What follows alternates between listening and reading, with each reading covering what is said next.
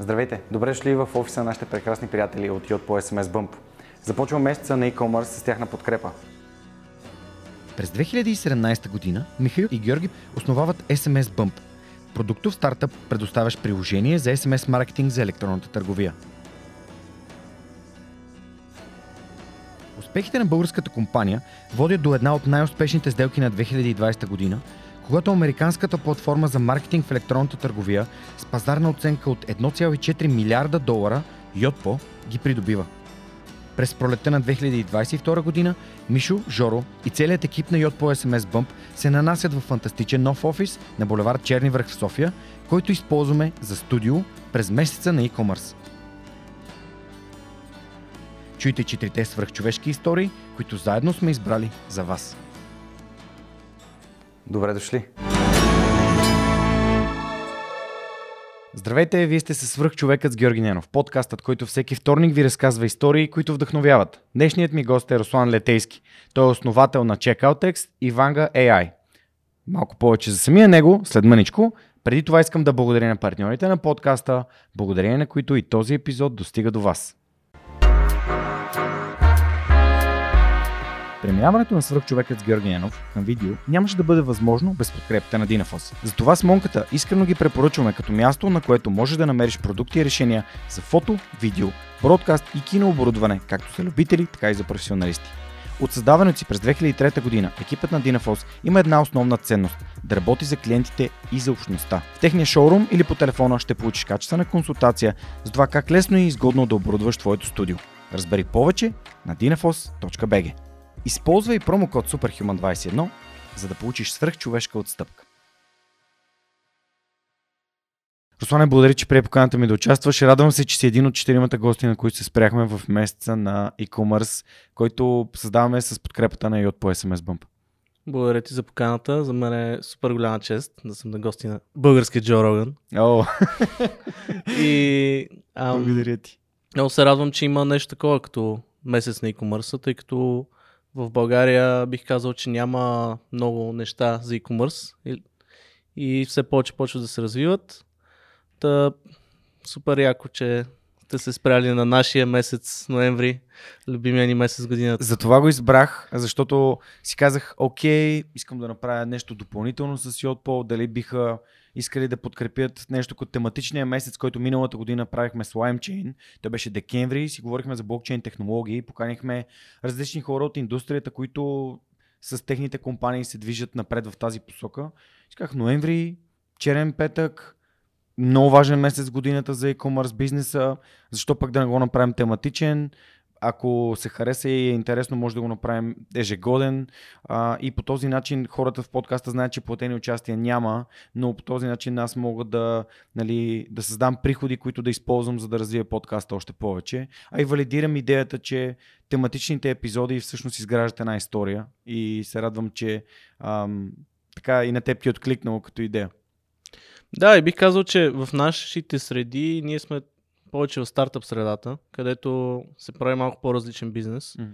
но предприемачеството не значи само ви си фандинг и, и софтуер, то значи и, и електронна търговия и така. Всъщност в България вече има много успешни предприемачи, но аз примерно имам поглед върху Литва, която е много подобна държава на нас, където както ние сме имали много успешни софтуерни предприемачи, те са имали e-commerce и сега много голяма част от моите хора създават международни брандове за e-commerce и развиват това нещо, което е още един път да създаваш успешен бизнес в...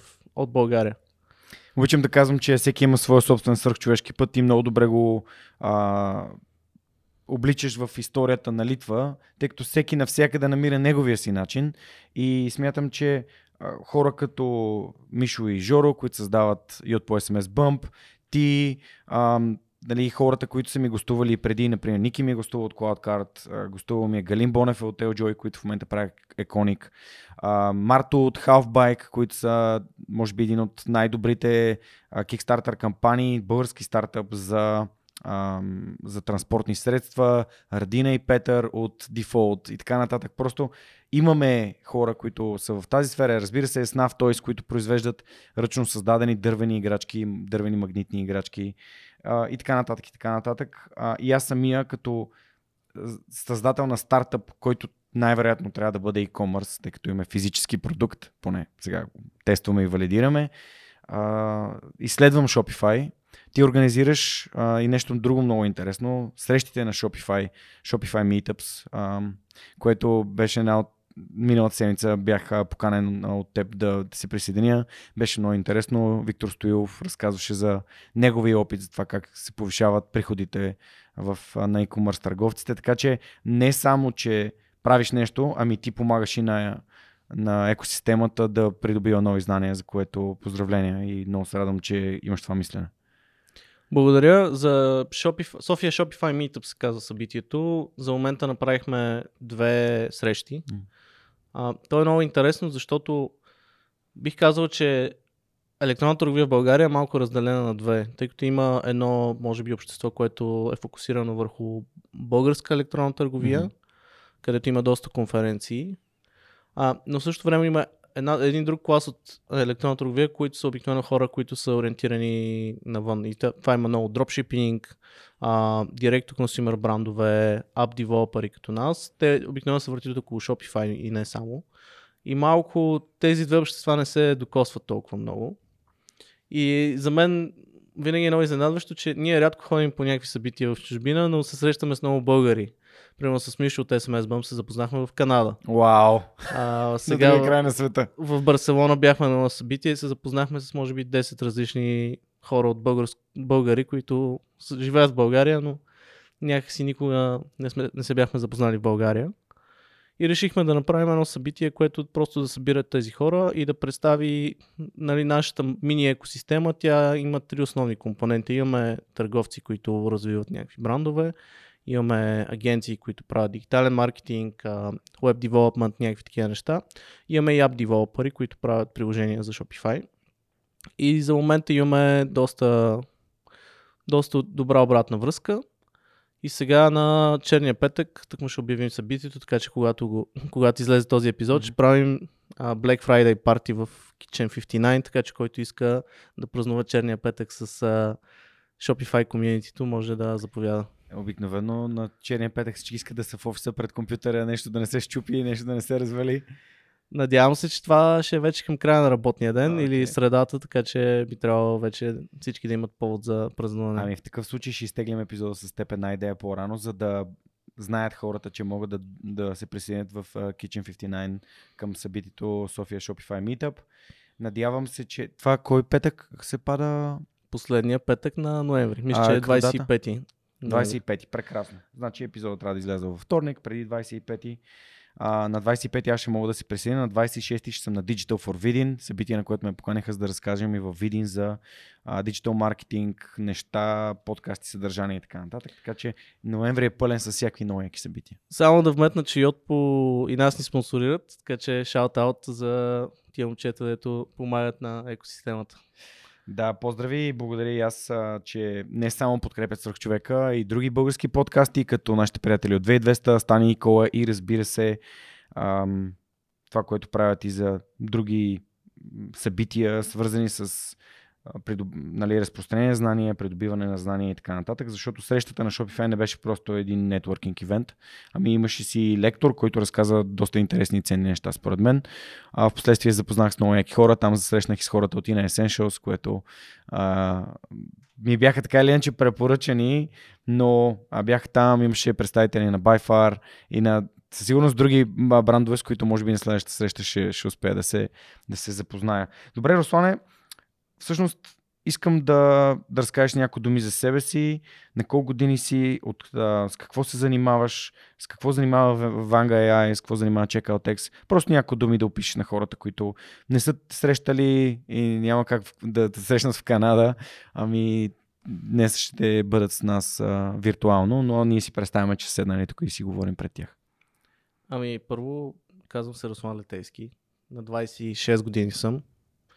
А, и може би цял живот съм се занимавал с софтуер под една или друга форма, като последните пет години се занимавам с а, разработката на плагини за Shopify и WooCommerce. А, нашата цел е да помагаме на онлайн търговци да продават повече. Имаме два продукта на пазара. Единият е Checkout X, който дава алтернативен чекаут на стандартния в Shopify и в WooCommerce и дава възможности да продаваш повече чрез Upselling и също така прави самия процес на по чекаут по-лесен. И също така новия ни продукт Vanga ей ай е приложение за Shopify, което отново помага на търговците да продават повече чрез Upselling, но там интересното е, че ние използваме различни алгоритми, които един вид предсказват какво хората ще си купят. А, така че когато си купиш а, едно шишенце на Inessentials, да знаем какво друго ходи с тях, за да може от една страна клиента да получи максимална стойност и да, да си купи още неща, за които не би се сетил, и от друга страна да помогнем на търговците да всъщност да им излиза икономиката, тъй като е все по-трудно да продаваш на печалба, тъй като цените на маркетинг са все по-скъпи. И всъщност ти трябва да си дигнеш средната стойност на поръчката, за да можеш да си конкурентен, тъй като те поръчките влизат, но ти може би продаваш на загуба на първа поръчка в повечето случаи. Окей, okay. Супер. Ам... Ти каза, че се занимаваш с софтуер, но реално се занимава и дълго време с дизайн. Но ще стигнем и до тази част. А другото нещо, което изключително много ме впечатли, и тук поздрави за моите приятели Стани и Никола, а, които в тяхното интервю а, с теб, аз а, така успях да го използвам да се подготвя и научих много интересни неща за теб. А, всъщност, че си бил с наднормално тегло и то от малък. Тоест, а, това, е, това е нещо, което според мен ще е важно да засегнем, тъй като знаеш, че сигурно знаеш, че и за мен а, фитнеса а, е важен, но не толкова фитнеса като фитнеса, ами а, това да си здрав, да се грижиш за себе си. А, това е моята причина да ставам всяко сутрин рано и да отивам да тренирам. Това да ми е първото най-важно нещо, а последното най-важно нещо, за да не ми е да си легна на време, за да може на другия ден да, да продължа да тренирам и се грижа за себе си. А, другото нещо, което много ме впечатли, беше това, че си живял в чужбина, работиш си в, в Франция и то абсолютно а, по, как да кажа, по твой си, по твой си избор, твой си решение, че нямаш висше образование, това също е много важно. А, и ам, твоя поглед назад върху решенията, които си взел, според мен биха дали една много свежа перспектива. А, с теб се запознахме на... Реално повече време си говорихме във Варна на Power of би джи and Friends, събитие, което споменавам последните, де знам сигурно, трийсет епизода, но толкова много ме впечатли. Аз много се радвам, че бях поканен като приятел а, и именно от Мишо Стойчев, който пак трябва да му благодаря, че направи така, че аз присъствах там. А, там не успяхме много да си говорим, но ам, ето днес сме заедно и може да, а, така да, да проведем този разговор. Разкажи ми малко за твоето образование. А, ти си родом от София, но си прекарал доста време и във Варна. А, нека да, да погледнем назад във времето. Ами, аз не, не съм следвал традиционния път на образование, така да се каже.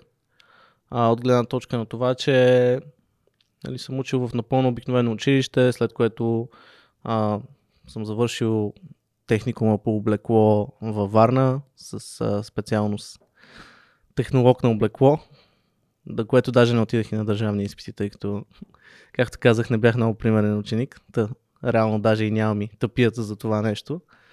А, и не съм учил висше образование, поради проста причина, че тъй като първо не отделях много време в училище, имах повече свободно време за себе си, ми бяха интересни много неща. Едно от тях беше веб дизайн. И всъщност по това време, когато завърших училище, вече а, работех за Уча.се като техния продукт дизайнер, т.е. софтуерен дизайнер. Абе, правих им как ще им работи а, сайта общо взето и как ще изглежда. Това, това наричам продукт дизайнер. И също така след това си бях стартирал и моя фирма, още в гимназията, и имах избор или да, да отида да уча дизайн, което по това време в България нямаше много добри варианти за това нещо. А, образованието в чужбина никога не съм го виждал като възможност, тъй като нали, моите родители не са имали възможност да ме изпратят. А, не съм си представил да тегля кредити за, за това нещо. Та за мен нямаше, нямаше място в България, което аз да, ви, да видях, че да бъде интересно аз да вляза. Иначе, понеже спечелих някакви състезания, имах покани от четири-пет университета да, да уча при тях български. А състезания по създаване на На сайтове. И mm-hmm. да сета там, бизнес сета, някакви такива неща.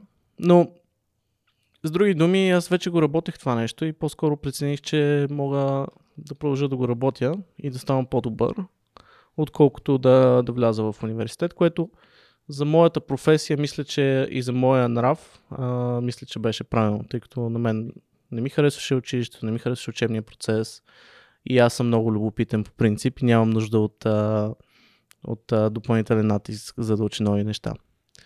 И така се случи, че понеже нямах какво да правя в България, аз минах за, за Франция да работя там като дизайнер. Поради лични причини. Всеки се досеща какви са личните причини. Личните причини. Винаги има жена. Намешна. Винаги има жена, а, но и, както и да е. И само да кажем, тук давам контекст малко, а, развалям историята, но всъщност ти не отиваш, за да си търсиш работа там. Ти си намираш работа от тук, кандидатствайки на стотици места, получавайки само два отговора и а, реално срещайки с човек, който ти предлага да работиш в един много перспективен френски стартъп. Историята е следната. Аз а, си казах, отивам във Франция. Нали? Обаче някои неща. Първо, аз бъкил френски, не знам. Нито една yes, дума. Yes. Чувал съм само легенди за колко големи шовенисти са французите и как никакъв шанс. Второто нещо, аз нямам пари да стоя там във Франция и да си търся работа. Съответно, трябва да си намеря работа предварително. И трето, аз почти нямам никакъв стаж и нямам никакво образование. Та беше супер забавно, защото трябваше да... да спамя на различни компании и само исках някой да ме вземе на работа. Но така се случи, че нали, то беше много прост процес. Сканирах абсолютно всички сайтове, спамях всички с си ви и с а, портфолио, от които две компании ми отговориха от няколко стотин, може би. Едните само дигнаха телефона на френски и аз бях сори, аз само английски говорят и те ми затвориха.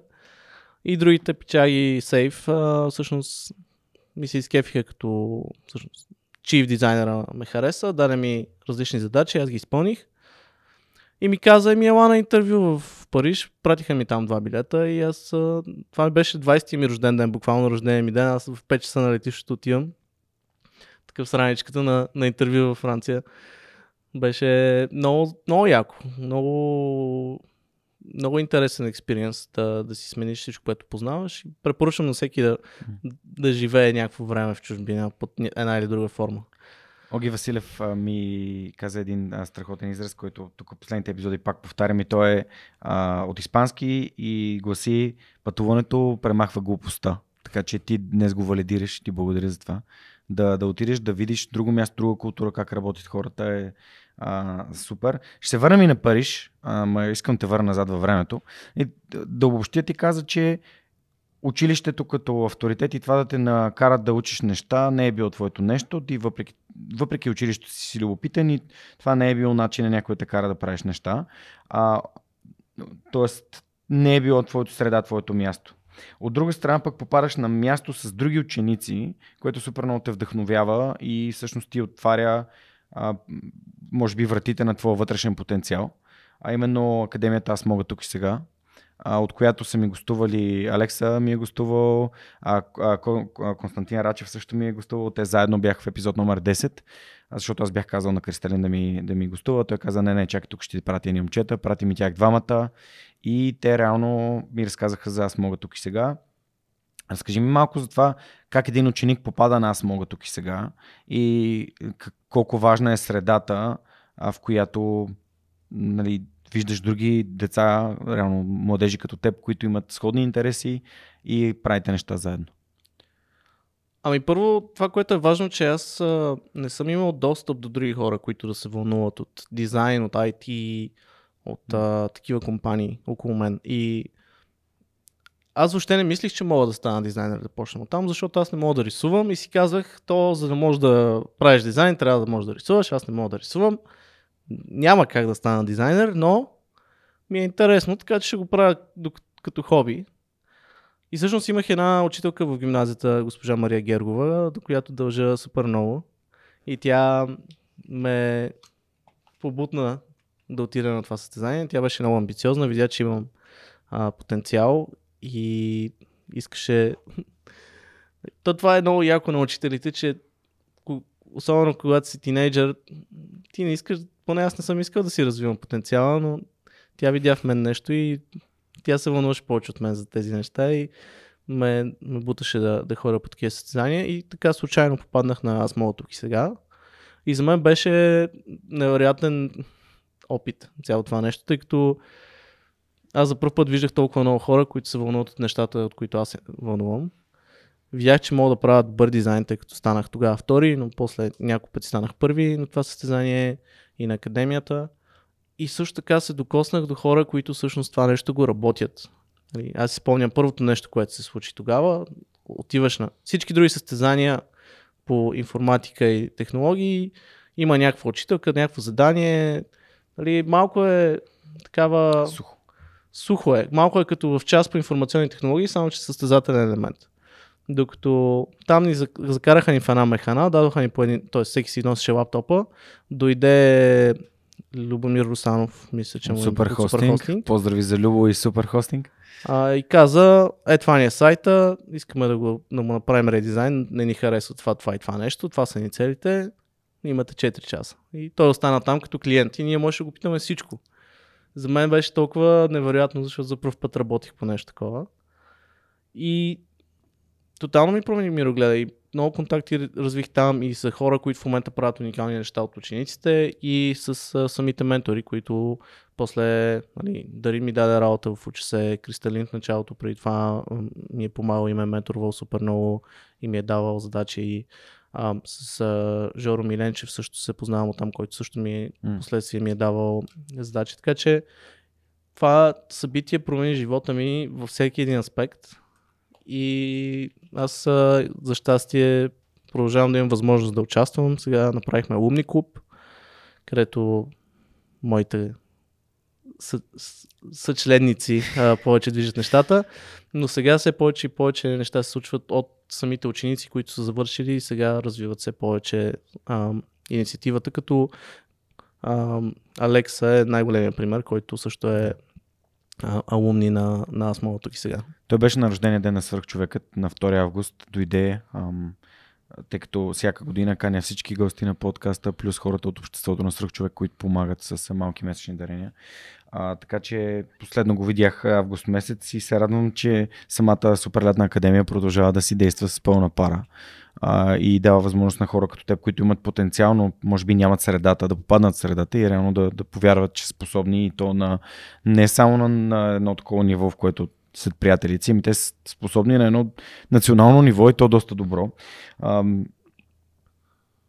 Разкажи малко повече за, на хората, които ни слушат и гледат за, за как кандидатстват един ученик в Уча.се, защото това е според мен много интересно.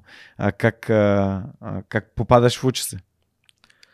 Ами историята е супер нелепа, тъй като аз се познавах с Дарини и с Катя от Аз мога тук и сега, които тогава бяха ментори и, и жури или нещо такова, не съм сигурен. Има малко разделение между ментори и жури, но няма значение. Mm-hmm. Те бяха там.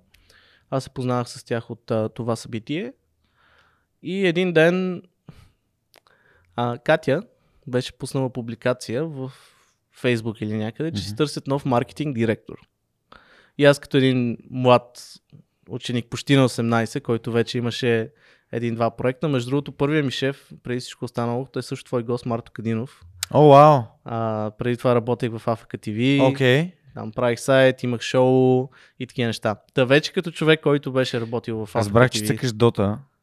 Бих, бих поиграл с теб, ако играеш пак. За съжаление не игра от много време, така че, но може да играем да, да поям малко бой. Но аз станах коментатор на Dota, да. Това е само да. Странична бележка, защото бях много слаб. И първо исках да стана а, състезател, но като всеки един бездарник реших да стана коментатор или съдия. В случая в Dota няма съдии, затова само коментатор бяха, беше опцията. Но да се върнем на там, те искаха да си намерят маркетинг директор mm-hmm. и аз си викам, ще кандидатствам сега какво. Аз съм, съм на седемнайсет. Супер квалифициран. Ам... Обаче много ме мързеше да им пиша мотивационно писмо и затова написах, направих едно видео, се снимах там за Уча.се, как им обяснях, как съм много добър. Даже мисля, че това нещо го има някъде в дебрите в някой private канал на, в YouTube. Може би някой ден ще го релизна а, за автобиографията ми след трийсет години. Та, им казах, че съм много яки, че трябва да ме вземат за, за маркетинг директор. Те естествено с право осъзнаха, че не си нямам никаква идея за какво говоря. Но с две думи ми казаха, ние знаем, че ти правиш дизайн. Ела тук да се запознаеш с а, човек, който движи продукта, сайта. Той също е от Варна. Да, офиса има във Варна. Николай. И аз стигах при Ники. Той е много готин пич и много се радвам, че го познавам. Така че поздрави за Ники. Ники, той има много голям... Той ме научи много неща. На първата ни среща отивам при него. Той казва, ами виж сега, ние сме един безплатен сайт, който всички ученици, не всички, много ученици разчитат на него, обаче на нас не трябват пари, трябва да го направим платен. И тук имаме един дизайнер, правим сега а, промяната, направи ти нещо там, ние няма да го ползваме, ама да имаш какво да занимаваш. И аз, това беше по Коля. И аз седнах, направих някакви неща, пратих им ги и те бяха, Ники ми се обади и каза ми, айде, взимаме те, дай да го направим това нещо. И аз съм такъв, чакай, нали нямаше да го ползвате. И така, и искахме наемат, но всъщност трябваше да изчакаме още, може би, половина месец, да стана осемнайсет, за да могат да, да ми предложат договор, без да влизат в там, всичките проблеми, които да наемеш някой, който е под осемнайсет. Та, имах късмета да участвам в Уча.се в три много важни момента. Първият беше това да станем нещо по-терно от безплатно. Това беше mm-hmm. много трудна задача, която бих казал, че се справиха по отличен начин. Аз а, нали, дадох много от себе си, но истината е, че Ники, Дарин и всички останали в екипа бяха а, мастерите на това да се комуникира правилно. За щастие мина много по-добре, ние очакваме някакъв бунт. Всъщност хората осъзнаха, че това нещо струва пари и трябва да се плаща. Миро Джуканов беше тук преди няколко епизода, не знам дали ти е попадал среща ми с него и той каза, очи се го направиха много по-добре от нас, когато решихме да монетизираме школа. Така че този момент е маркиран, а Дарин ми е гостувал в сто и единайсети епизод, така че... Ти да изус ли ги помниш кой в кой епизод е? Ами аз не правя друго, както хората ми се подиграват, нали, обясняват как не можеш фултайм да си да правиш подкаст, но аз правя фултайм подкаст и го взимам на сериозно и наистина си спомням някои от най-знаковите ми а, гост, гости, включително нали, Любо, а, не, Марто естествено и така нататък. Да, но просто си като база данни, в смисъл като кажеш някакво име и изкарваш ай ди-то на епизода. Но да, а, това беше едното нещо, второто нещо, което беше още по-интересно. Беше всъщност, Уча.се по това време, беше само видеоуроци. И Дарин имаше тази визия, че всъщност децата, те няма как да възприемат всичко. И ние трябва да видим какво са разбрали и да им върнем нещата, които не са разбрали. И всъщност аз бях в основата, нали, от ю екс гледна точка, как това нещо да стане интерактивно и как... А, а, след като ученика гледа нещо, ние да видим какво е разбрал и след това да му върнем само тая част, която не е разбрал, което прави процеса по научаване на урок изключително лесен, тъй като ти гледаш едно видео осем минути, което е иначе урок за един час. Ам, питаме те за три, четири, пет минути какво си разбрал и примерно не си разбрал едно нещо, което е една минута и те връщаме, гледаш го една минута и ти си готов, урокът ти е приключен. И третото нещо, което за съжаление, моя геймърски ум имаше много по-големи, а, много по-голяма визия за това нещо. В крайна сметка живеем в реалността и трябва да учим децата. А, аз много исках да бутам в посока на игровизация на Уча.се. И това до някъде се случи в момента в Уча.се и мисля, че е успешно.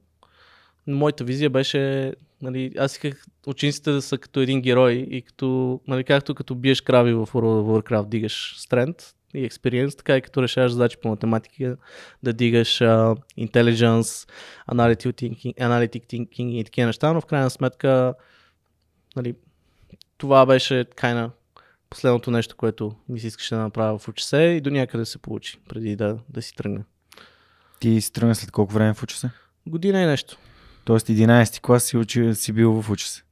Да, и в дванайсети клас, но в дванайсети клас... Ама ти си преместил във Варна? Тоест, къде си, ти си учил техникум по облекло във Варна? Във Варна, да. Аз а, гимназиалните ми години бяха изцяло във Варна. А, изцяло във Варна. Окей, okay, добре. И, и какво решаваш? Напускаш Уча.се, намираш си там един съосновател и си правите а, агенция да правите уебсайтове. Ами истинската история е... Аз много съм изненадан как Дарин не ме е бил още за това нещо. Дарин е толкова доб- добродушен. Да, за мое щастие попаднах на добри шефове. Всъщност а, с тогавашния ме съосновател се запознахме в Уча.се. Mm-hmm. Той правеше freelance on the site. И с него си говорим, о, аз съм... Сега, това е много важно, че понеже хората, на които не ме познават, не осъзнават сарказма ми. Нали? Аз го казвам по саркастичен начин, но тогава наистина си мислих, че съм бил много добър дизайнер. И моя съдружник Станимир мисля, че е много добър програмист. И за нас ние можеше да управляваме света, защото дизайнер и програмист просто хората на опашка се редят. Отново саркастично го казвам, никой не се редеше на опашка. А, но... Си мислихме, че може да направим веб агенция и да правим сайтове за хората и да правим много пари. А, и така напуснахме, за да, за да си направим собствена компания. Той даже той първо напусна, аз с известно време работих и за Уча.се като mm. нали, наполовина. Беше много интересно време, защото аз бях в училище и ставах сутрин в четири часа. Четях някакви книги, тип Монаха, който продаде своето Ферари, защото за мен беше много впечатляващо тогава а, личностното развитие. Mm. След това тренирах, сядах, работех два, три, четири часа по Уча.се, отивах на училище може би към десет, единайсет часа, пиех едно кафе, поспивах малко и после отивах в офиса. Беше изключително нелеп начин на живот. За щастие успях да завърша, тъй като осъзнавам, че това е било възможност да, да не се случи. Та стартирате с тази компания с Станимир? Стартирахме я, обаче истината Немате беше... Немате си хора? Да, наехме трима човека, нали, защото ние... Клиентите идват, там дойде един-два човека. Те чакат, само отваряте офиси веднага. Точно така, ние искахме да правим качествен веб, но, но за клиенти, които нямаха нужда от качествен по нашите думи. Нали, истината беше, че ние искахме да правим всичко къстъм, всичко много яко по нашите стандарти, но истината беше, че ние отивахме при някой заболекарски кабинет и да му кажем дай са две-три хиляди лева за сайт, където те имат нужда от една страничка, където да пише за тях. А, и такива неща. Беше първата ми, първия ми сблъсък с предприемачество, където нямаше никакъв а, product market fit. Аз исках да правя... Аз се възприемах като артист един вид mm-hmm. и си мислих, че в България никой не оценява тия неща, тук няма пазар, в чужбина дават много повече за сайтове. Е, такива неща. Истината беше просто, Историите, че... Историите, които си разказваме. Да, истината беше, че просто всяко... ти трябва да предложиш услуга, която човек от среща има нужда. Mm-hmm. А, в случая аз исках да... да правя някакви неща за пари, които на мен ми харесваха, но хората от среща нямаха тая нужда. И беше а, епичен провал. Аз ти бях написал... Да. Бяхме го толкова закъсали, даже нали, имаше моменти, където не можехме да си платим заплатите, но най-ниската точка беше, че на една Коледа а, толкова нямахме пари за нищо, че дойде един служител и каза, знаете ли, тук в казиното на центъра има промоция. И промоцията е, а, че играеш и ти дават някакви безплатни кредити а, да въртиш на машинките. И ние бяхме, от това е страхотна бизнес възможност, дай да спрем всичко, което правим. И преди Коледа ходихме в... А, Ще... Няма да им правя реклама, нищо, че източих няколко стотин лева и ми спасих Коледата, но едно казино на центъра и там успях, ударих джакпот и така спасих Коледа с, с маркетинг бонуса на едно казино общо взето. Вау! Много впечатляващо за мен беше това осъзнаване, което ти сподели при Стани Никола, че си отговорен за другите и не си дал сметка, че ти им бавиш заплатите на хората и те не могат да си платят сметките. А, по какъв начин... Какъв начин научи този урок? Може ли да разкажеш? Ами това, че не можех да си плащам заплатите. И хората идваха и питаха, какво става аз? Трябва да си продам видеокартата, трябва да взема пари от нашите. И това са много... Аз бях на осемнайсет. Mm. Въобще не... не, че аз съм имал пари. Не. В смисъл, от... Аз си спомням, че колата на баща ми, която му бях взел за временно ползване, остана в паркинга на, на офиса известно време, тъй като бензина беше скъп тогава и аз не можех да си позволя да си карам колата. Вървях пеша от вкъщи до офиса. Но за мен аз първо майка ми даваше възможност да живея в тях. А, съответно имах достъп до храна, електричество и интернет. И второ, аз а, бях свикнал с тия неща. И трето, аз преследвах собствената си мечта. Докато за тези хора това беше работа. Те, те го правят, за да си плащат сметките и, и, и тем подобни. Та, нали, това винаги ще ме е срам, нали, пред тия хора, с които mm. са стояли някакви месеци без заплати. А, така че така се научава. Като, като сбъркаш, като ти се случи и после даже след време го осъзнаваш, когато пораснеш малко и осъзнаваш, че тия хора са имали трудности в живота си, защото са те последвали. Mm. А, ти естествено споделяш, че те си получили всичко, нали, което... Да, да, но са закъснени. Трябваше да мине някакво време да... Първо трябваше да ги освободим, след това трябваше да си приключим проектите, да изкараме някакви пари и тия пари естествено да ги дадем на тях. Аз mm. от, от този бизнес не съм видял никакви пари. Mm. А, само уроци, които със сигурност са много по-ценни. А, ти си продаваш тази твой, твой дял от бизнеса и решаваш да занимаваш друго. Но много е забавна частта, в която казваш а, как а, а, служител, нали, на компанията казва на, на баща си и а, шефа ми го няма, той е на първи учебен ден. Ами да, това беше едно от нелепите неща. А, но да, аз не знам защо тия хора идоха да работят за... Повярвали са в нещо? Предприемач на деветнайсети, смисъл, и там на осемнайсети даже, на дванайсети клас. Това беше абсурдно. А, но да, явно съм бил много убедителен и те всъщност основно бяха за ремонт съдружник, който Станимир, който, нали, mm. познаваха и, и му имаха доверие и на него. Да. Yeah. Като правиш нещо с някой, реално имаш активи от двете страни, но и пасиви от двете страни. Нали, всеки си има, всеки си, а, как да кажа, има своите умения и неща, които трябва да учи и да извърви, пътя, който трябва да извърви, но съм сигурен, че идвайки този урок на осемнайсет години при теб, те предпази от неща в твоето бъдеще. Какво последва след, тази, след този злополучен опит за предприемачество? Ами, известно време правих фриланс като, като продуктив дизайнер, т.е. като веб дизайнер, ам, след което заминах за Франция, mm-hmm. работих за две компании там. И накратко това, което се случи в, във втората компания, в която работих, един мой колега програмист, а, почна да се занимава с дропшипинг. И Shopify има един много гаден звук, който като изкараш пари, чуваш звука на парите. Смисъл, чуваш как една да, каса машина се отваря. Да, да.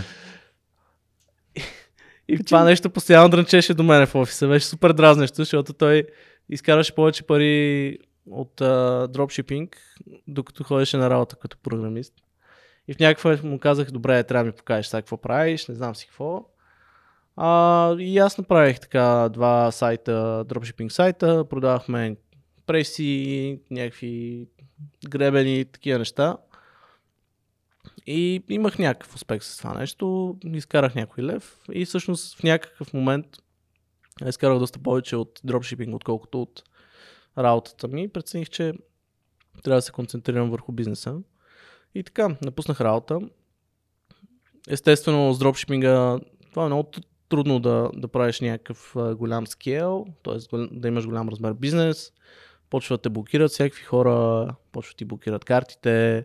Е, хора имаш предвид платформите, на които продаваш, да, пазари. Да, платформи, примерно Facebook те блокира, плащанията ти не минават, после почваш да правиш някакви по-сериозни обороти, трябва да мислиш как да го щитоводиш това нещо, всъщност е сложно, тъй като ти си в България, ние бяхме регистрирани в България, mm-hmm.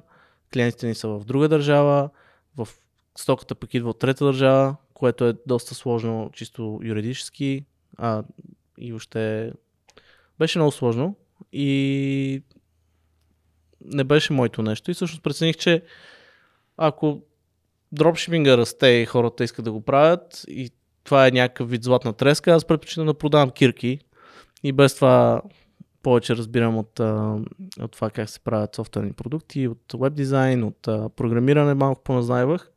И прецених, че просто искам да правя приложения за, за Shopify. И така се стигна до... Първо имах един малък продукт Upsell X, който изкара някой друг лев, после mm. направих Checkout X.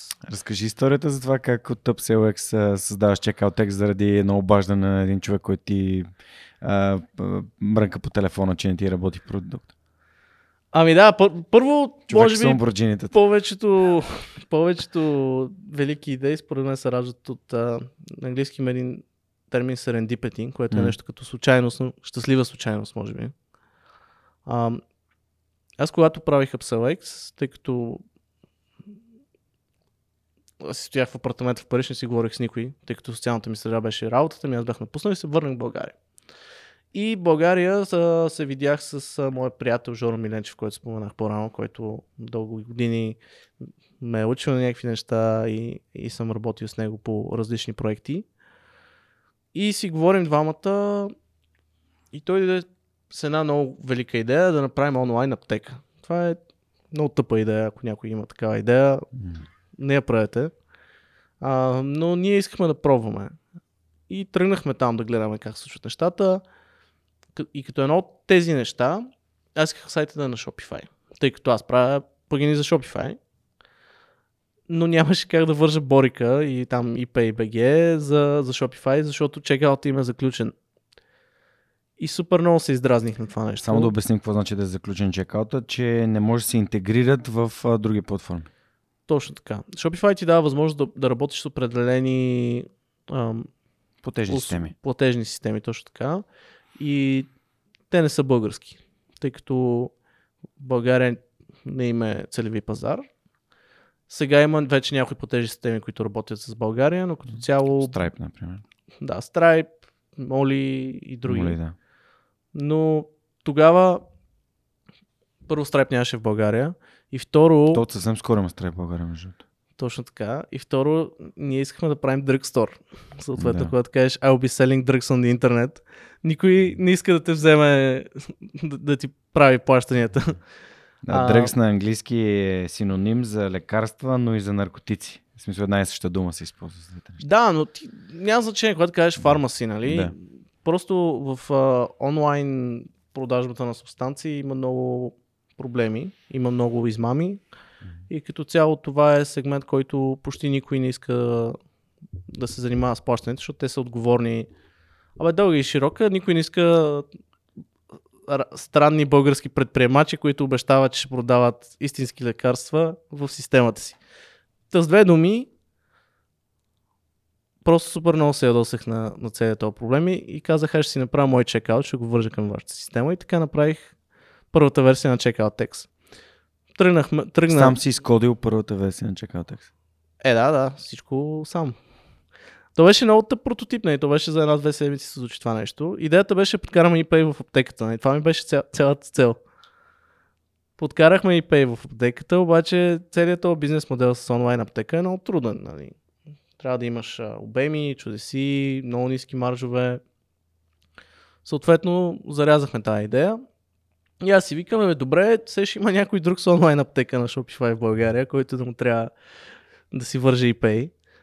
И първоначалната ми идея за Checkout X беше това да помагам на български хора с Shopify магазини да си вържат ePay или там някакъв друг а, начин на разплащане.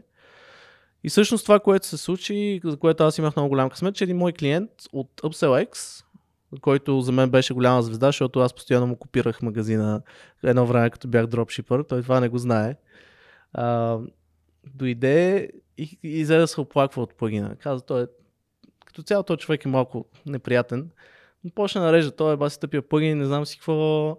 И аз по, по това време правих всичко в компанията. Дизайн, маркетинг, съпорт, общо взето бях one man show. И почна да си говоря с него, кажи сега какво да оправим, нали, менежираме ситуацията. И той вика, не може ли да направите апсели след поръчка? И аз съм такъв, ми по принцип не е. Обаче сега правя един чекаут, дето може да го направим. И той ми каза, е супер, нали, ще го ползвам. Я само обясни какво е Upsell. Upsell е това да продадеш нещо допълнително към нещо, което някой иска да си купи. Най-добрият пример е когато си купиш бургер и на касата те питат, искаш ли картофки с това? Или напитка. Или напитка. Или си купуваш кола и те ти купуваш си менюто в Макдоналдс и ти казват, искаш и по-голямото меню, само за петдесет стотинки отгоре. Mm-hmm. А, идеята на това нещо е, че един потребител отива с... А, си харесва някакъв продукт и когато си го купува, а, той, е просто, той е склонен да си купи още неща, но фокуса му е върху този продукт. И това е нещо, което всъщност старите търговци на пазара са много добри в това нещо. Yeah. Те винаги ще продадат колкото могат повече неща. Но в онлайн, тъй като няма човешка намеса, се ползват различни софтуери за, за такъв тип интеракции. Повече са прекалено глупави, тъй като не са човек, който да, да разбере ти от това имаш нужда, да знае как да те погадаличка и, и, и тем подобни. Та, с две думи, аз му казах, че ще му направя това, което иска. Той ми каза супер. Накара го да ми даде пет хиляди евро в PayPal, той ми прати е така без нищо и аз а, реших, че съм превъртял играта и почнах да, да правя чекаута на истински продукт, нали, защото то беше само прототип по това време. Казах му два месеца, те станаха три-четири, после отивам в Белгия. Отиваш да в Белгия, в смисъл той ти праща билети или ти си купуваш билети? Не, аз си купувам, викам, ай, отиваме да го пускаме при, при него, обаче той... Той се щупи с изцяло софтуера, смисъл пускаме го и въобще не работи. Там изкарах три-четири дена в неговата къща а, и си се прибрах и след лятото, то беше примерно юни месец, аз още три-четири месеца ми трябваше да, да оправя софтуера и тогава го пуснахме. Но благодарение на него той ми търпя всичките тъпоти и изчака всъщност да пуснем софтуера и много повярва в, в а, това, че може да направим готин продукт и после му изкарахме много пари. Но интересна история там, той понеже е белгиец, понеже като повечето богати хора, които живеят в места с репресивна данъчна система, а, той е белгиец, но е Дубай резидент, т.е. не е гражданин на Дубай, но се води, че живее в Дубай и най-важното плаща данъци в Дубай.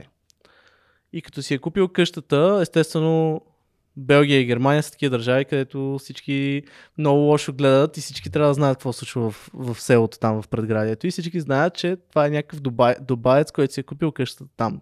Чисто нова къща. По произход белгиец. Той е белгиец, но съседите това се чуди. И той изкарва малко време в Белгия и с неговите партньори, като са в Белгия, той си направи офис в къщата и се събира там и бачкато там. Те са четирима партньори.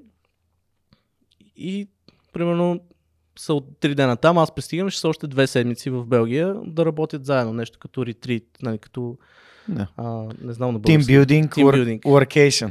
Да, тимбилдинг в Белгия. И естествено, те са много големи филмари тия хора, всичките с ролексите, с скъпите коли, нали, за тях а, това е, в тази индустрия е много, yeah. много нормално. Да, показността. Да, и естествено пред тази къща виждаш там последния модел спортно Ауди, последния модел Мерцедес, Ламборгини, не знам си какво. Първи ден, втори ден, трети ден, четвърти ден чука полиция на, на, на офиса. Аз такъв чак се стъписвам, викам, маля, аз какво се карах сега? И те такива почнаха да ги проверяват. Къде сте, откъде имате пари, какви си тия коли тук, не знам си какво. Много сериозно, много тежко им влязаха да, да ги проверят. И също се оказва, че и в Белгия и в Германия имам такива клиенти. А, много трябва да се криеш, че имаш а, финанси. Примерно, никой от моите клиенти не би излязъл на камера да, иска, да каже колко пари е изкарал с компанията си, защото се страхуват от не от мутрия, от, от данъчни. Данъци. И то не е защото не си плащат, защото... То май това беше най- най- най- най-страшна, най-голямата заплаха е, ще ти пратя данъчни. Да. Е, е, е, мой... Германия четирийсет и четири, четирийсет, над четирийсет процента са данъците. Имам един клиент, който... И той пак по подобен начин живее. Отишъл на гости на майка си, си нел, даже не нел вакуа, нел си някакво скъпо Ауди, защото и той естествено живее в Дубай. А, изкарал три дена по празниците там и на петия ден на майка, на майка му и пратили данъчна проверка, ревизия на нейната фирма, да проверят дали какви са тия коли пред тях. Но да, както и да е. Малко се отплеснах. Не, не, в смисъл ти нали, наблюдаваш някакви неща, които споделяш. И тия хора не че имат а, тъмни сделки, просто са толкова фиксирани върху парите си, че мислят всякакви начини да ги а, да си запазят максимално много от печалбата. Ами, то просто е въпрос на... Това е малко политическа тема. Аз не, не съм адвокат mm. на публичен на нито една партия. Но когато имаш репресивни данъци, когато наказваш богатите. Държавите се състезават днешно време, както ние като предприемачи имаме състезание за, кли... за клиенти, така и държавите правят същото. И всъщност е много лесно да си преместиш компанията в, в държави като а, Обединените арабски емирства или други държави. Mm. Примерно Хонг-Конг е такава държава. И ти можеш да оперираш оттам за много по-евтино. И когато данъците са ти толкова високи, що не в крайна сметка. Mm-hmm. А, така че, ако има политици, които гледат този подкаст или а, лобисти, които будат за високи данъци, това е не е добро дългосрочно решение. Mm. Защото всъщност компаниите те наемат хора, създават работа и така нататък и всъщност да, от тях може да се вземе някакъв процент данъци, това е нормално, ли? Но да, да гониш високо социални държави като Белгия и, и Германия с данъци не, не е умен ход, особено при условие, че нямаме работещи икономики на тяхното ниво. Да, но те според мен губят много в дългосрочен план. Всеки, какво беше, всяко, всеко решение си има плюсови и минуси. Нали? Имаме плюсови и минуси, които виждаме как плоския данък доведе много инвестиции в технологични компании. Дори аз наскоро бях в един коворкинг и имаше един датчанин, който беше дошъл и беше казал, искам да си създам компания тук. Тук имате десет процента данъци. Да, между другото, ако има хора, които се интересуват от дигитално номадство, сега Португалия избухват с а, много добри условия за това да си изкараш а, дигита, okay. дигитално, digital nomad виза, там имат много ниски, примерно, криптоданъци, а, нали, правят агресивно, таргетират, примерно, тези хора, защото всъщност това са хора, които искат хубаво място, където те избират Португалия, избират България, между другото, една добра дестинация за дигитални номади. И всъщност това е страхотен начин да привлечеш хора, които могат и очевидно изкарват пари, а, имат mm. възможност да наливат в, в икономиката. Така че аз се надявам да има повече остави политици. Надявам се да има повече предприемачи в бъдеще, които mm. да правят неща за дигитални номади в България и да привличат а, чужди, чужденци в България. Да, ами аз мисля, че добре се случват нещата поне за момента, да видим как дали ще продължава по същия начин. Та всъщност твоята среща с тия белгийци, ам, там се ражда идеята за Checkout X. Общо взето да. И Тъс... съответно ти така по този начин валидираш нуждата на пазара от, от твоя продукт. Да, а, точно това беше, че с тях до голяма степен първата версия беше направена за тях, но с ясната визия, че това ще е софтуер за сервис продукт. А, С други думи, аз направих тяхната версия и им казах, това ще го продам и, и на други хора. Mm. Те имаха само едно условие, техният дизайн да си е уникален за тях. Съответно имаше дизайн за тях и дизайн за всички останали, което последствие беше проблем. Но така се роди Checkout X. И с времето хората почнаха да, откри, да откриват за него до голяма степен, защото виждаха въпросния чекаут на, на, на техните магазини. Mm. И това за нас беше много органичен начин да, да растем. Ние в Тоест чекът... ти продаваш някои от най-разпознаваемите и добри търговци, оттам насетне другите копират? Общо заето да. До колко клиента успяхте да стигнете? А, тъй като ти знаеш как, как, какво се случва, а в най-високия момент имахме шест хиляди клиента. шест хиляди потребителя, които си плащат да използват а, ваше, вашето приложение в а, Shopify. Да. И от The High Speak процесвахме около шестстотин милиона евро през нашата система на година, което горе-долу по това време сравняваше на един процент от брутния вътрешен продукт на България.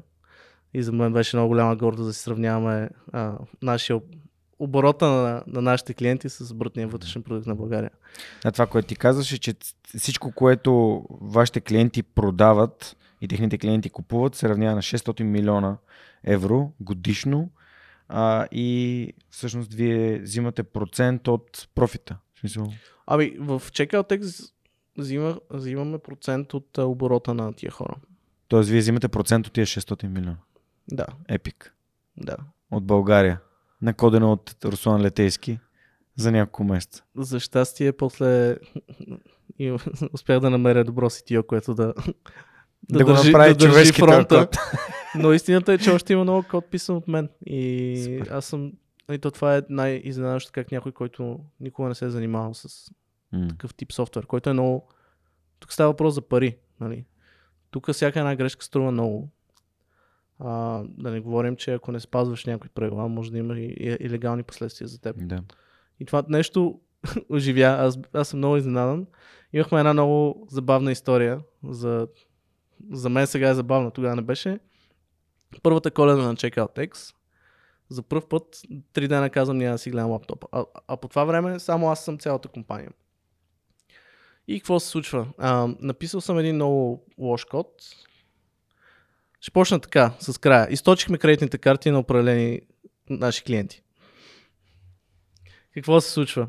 Написал съм лош код, който първо взима парите на, на клиента и след това прави нещо.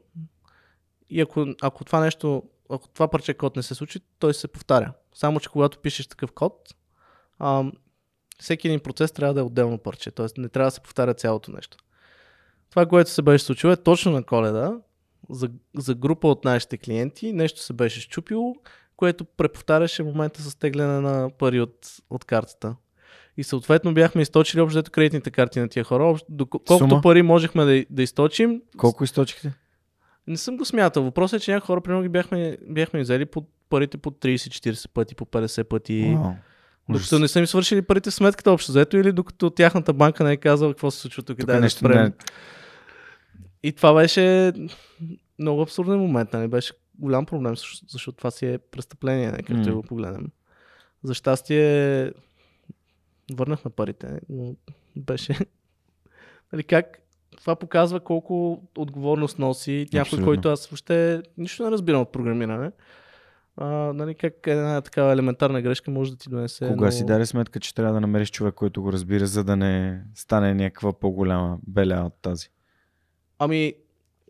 Защото вие ако сте правили такъв тип, нали, ти ако си правил такъв оборот, е логично да си кажеш, окей, тук имаме ни пари за, за един човек, дето може да носи а, отговорност технически за това, което сме написали. То стана много постепенно, т.е. с времето виждах коя част от работата се събира много от нея и mm. почнах да, да намирам хора, които да я вършат. Първо почнахме с саппорт, после взех програмист, който да работи с мен, после втори програмист, после трети програмист, после видях, че всъщност аз трябва да взимам много технически решения и да проверявам много имплементацията им. А, и тогава осъзнах, че ми трябва Си Ти О, а, човек, който mm. да, да поема отговорност и да се погрижи. Ай, софтуера се чупеше много и бизнесът растеше, но все повече и повече неща се чупиха. Ние, когато взехме нашото Си Ти О, имахме много безсънни нощи, особено той. И... Ние бяхме много близо до това, просто тех...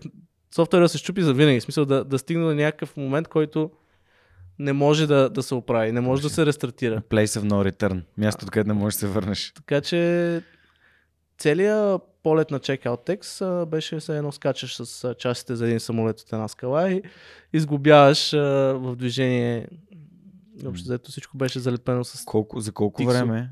От началото, от идеята, от белгийците с ламборгините до момента, в който Shopify ви казаха край? Три години. А, реално те ни казаха след две, но ние... Работихте още една. Работихме известно време преди... Да. Тоест да. Това, което се случва е, че Shopify казват, вие не спазвате нещо, което е на нашата платформа, малко или много... Те си решават да ви забранят достъпа на хората, да ви... В смисъл, вие да добавяте нови клиенти, ваши нови клиенти да ви добавят вашия плагин към, към магазините си. Да, това, което се случи, а, беше следното. Ние... Между другото, ние се опитваме да го променим това нещо, но те ни отказаха. Тъй като парите минаваха през нас, Shopify не можеше да взима процент от всички а, пари, които минават през тяхната платформа, което за тях е фундаментален проблем. Ние ставаме пирати. А, за нас беше много сладък бизнес модел, защото Shopify има много високи такси и ние можеше да просто да ги пренасочим към нас. А, но това не беше забранено at the time. И всъщност те си промениха политиката заради нас и такива като нас. Те промениха много политики, за да, за да спре да се случва това нещо. И всъщност сега е изключително трудно да направиш каквото и да е приложение, без да мине тяхното одобрение. А, и това до голяма степен е заради нас, защото ние станахме, може би, най-големите в, в, в, в този сегмент. А и там лично Си И О-то на Shopify ми звъня... А... Супер, като решил го поканя в подкаста, ще те моля за контакт. Много искам да се запозная с него лично. лично. Но беше напълно нормално, ние искахме да намерим начин с, да работим с тях, но в тяхната гледна точка ние сме паразити. Те, yeah. те виждат само проблеми, които им създаваме, защото те искат плащанията са в основата на цялата, целия бизнес модел. На целия бизнес модел. Разбира се. И нямаше никакъв начин ние да съсъществуваме, а поне не знам, ние не можахме да намерим начин. Mm-hmm. И просто сега Checkout X все още работи на, на съществуващи Shopify клиенти и е available на WooCommerce. Ако някой има WooCommerce магазин, може да го използва. А, така че продуктът все още се съпортва и още има няколко стотин клиента, които mm-hmm. си плащат за него и, и го използват. Супер. Супер. Аз съм сигурен, че има e-commerce хора, които биха използвали а, това, този плагин, за да си увеличат. Всъщност това, което вие правите, помагате им да интегрират други па, плащания по начини, по които могат да се а, основно сме стоките. Се фокусирали върху това да, да направим процеса лесен и удобен mm. и, и да има възможност за да. Допълнителни продажби след mm. покупка. Това са двете основни неща, които да. Checkout X прави. За мен нали, целият финансов резултат, който вие сте постигнали е изключително впечатляващ преди факта, че това си го направил на двайсет и две, три, четири години. Просто е вау. И то, както ти каза, нали, без никакви финансови възможности, до това става въпрос за бизнес за осем цифрена сума като оборот, нали, което върви, което за мен е шапки долу.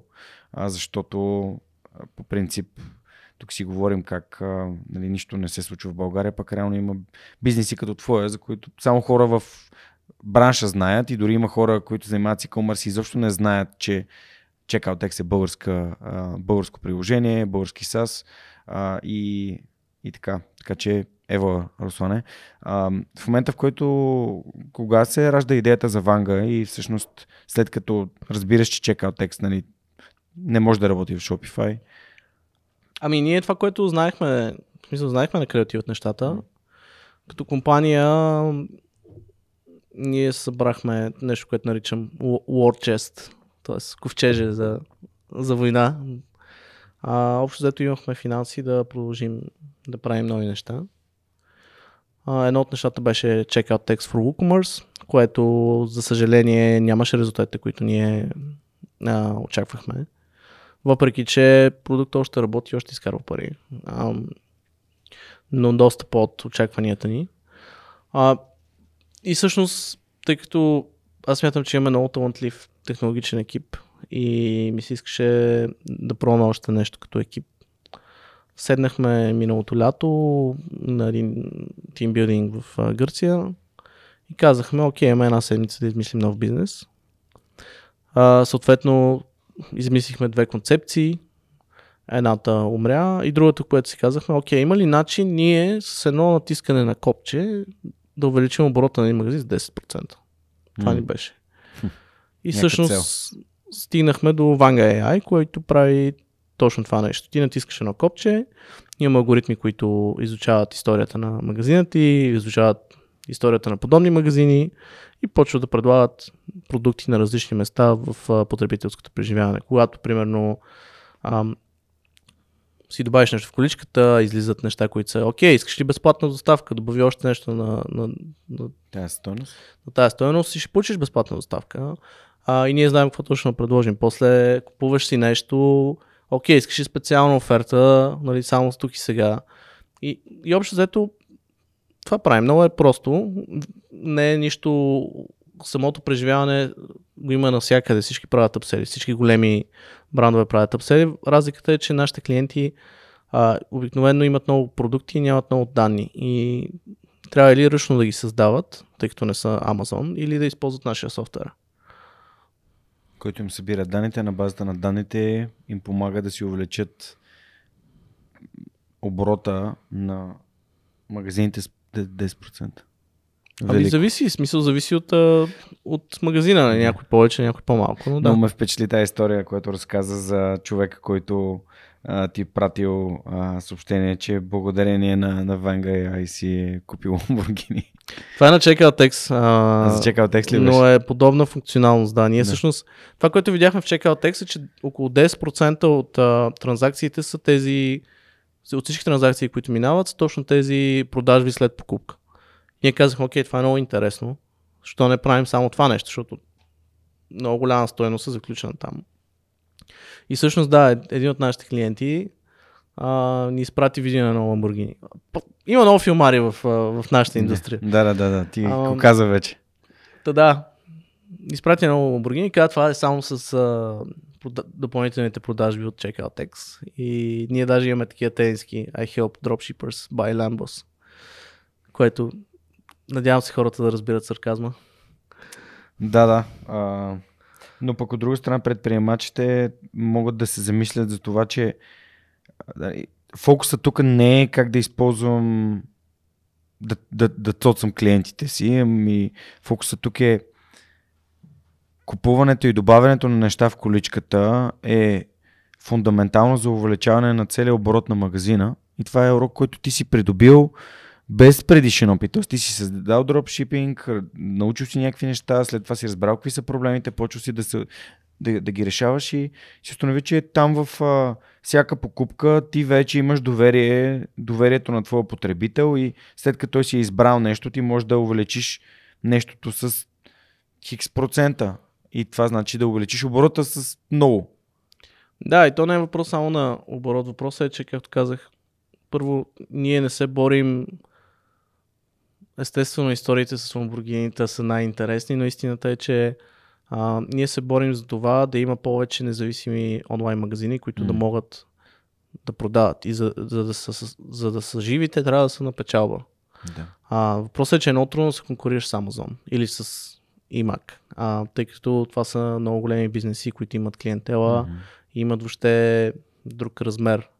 И за да си независим, ти трябва да имаш... А, печеливш бизнес модел. И обикновено бизнес моделът ти е, имаш цена на продукта и имаш цена на, казвам, наричам го cost per acquisition, т.е. цена на привличане на един клиент, което обикновено е чрез маркетинг. И тази цена, която е за привличане на един клиент, тя расте, защото конкуренцията онлайн става все по-голяма. Съответно, става все по-трудно ти да, тази продажба да става на печалба. Mm-hmm. Или ако става на печалба, възможността ти колко можеш да отделяш за маркетинг е лимитирана. А, тоест, примерно можеш да отделяш по десет лева на, за маркетинг. Ако ние ти увеличим оборота, средната стойност на поръчката, това значи, че ти имаш повече въздух. Ако имаш повече въздух, можеш или да излезеш на плюс, ако сега не си, или ако си бил на плюс, това ти дава повече въздух да инвестираш повече в реклами. А когато инвестираш повече в реклами, имаш повече клиенти, а, имаш повече клиенти но съответно а, цената на придобиване става по-голяма. Съответно, без оптимизации като нашата, ти не можеш да, да си увеличиш оборота, mm-hmm. докато ако оптимизираш нали, средната стойност на поръчката, а, lifetime value of the customer, т.е. колко пари средно в един клиент дава въобще в магазина, да. Това на теб ще позволи да даваш много повече пари за маркетинг и ти да разраснеш бизнеса си и да направиш един успешен а, бизнес. Иначе ще умреш. Така че нашата мисия е да има повече независими онлайн търговци, тъй като Amazon са чудовище. Да. Аз съм правил ам, такъв fulfillment by Amazon, F B A съм правил. Аз съм, ти не знаеш, сигурно съм, съм правил дропшипинг mm-hmm. и да, имах интересни, интересни продукти, които, които продавах. За мен идеята беше да вляза, да видя дали това може да е бизнеса, който да ми помага да правя подкаста и подкаста да бъде безплатен. Подкаста продължава да бъде безплатен за всички, но намерих други начини, по които просто мога да, да генерирам приход през подкаста, за да правя повече от подкаста, а не да правя друг бизнес, който да ми издържа подкаста. Но това е си урок, който аз научих в движение.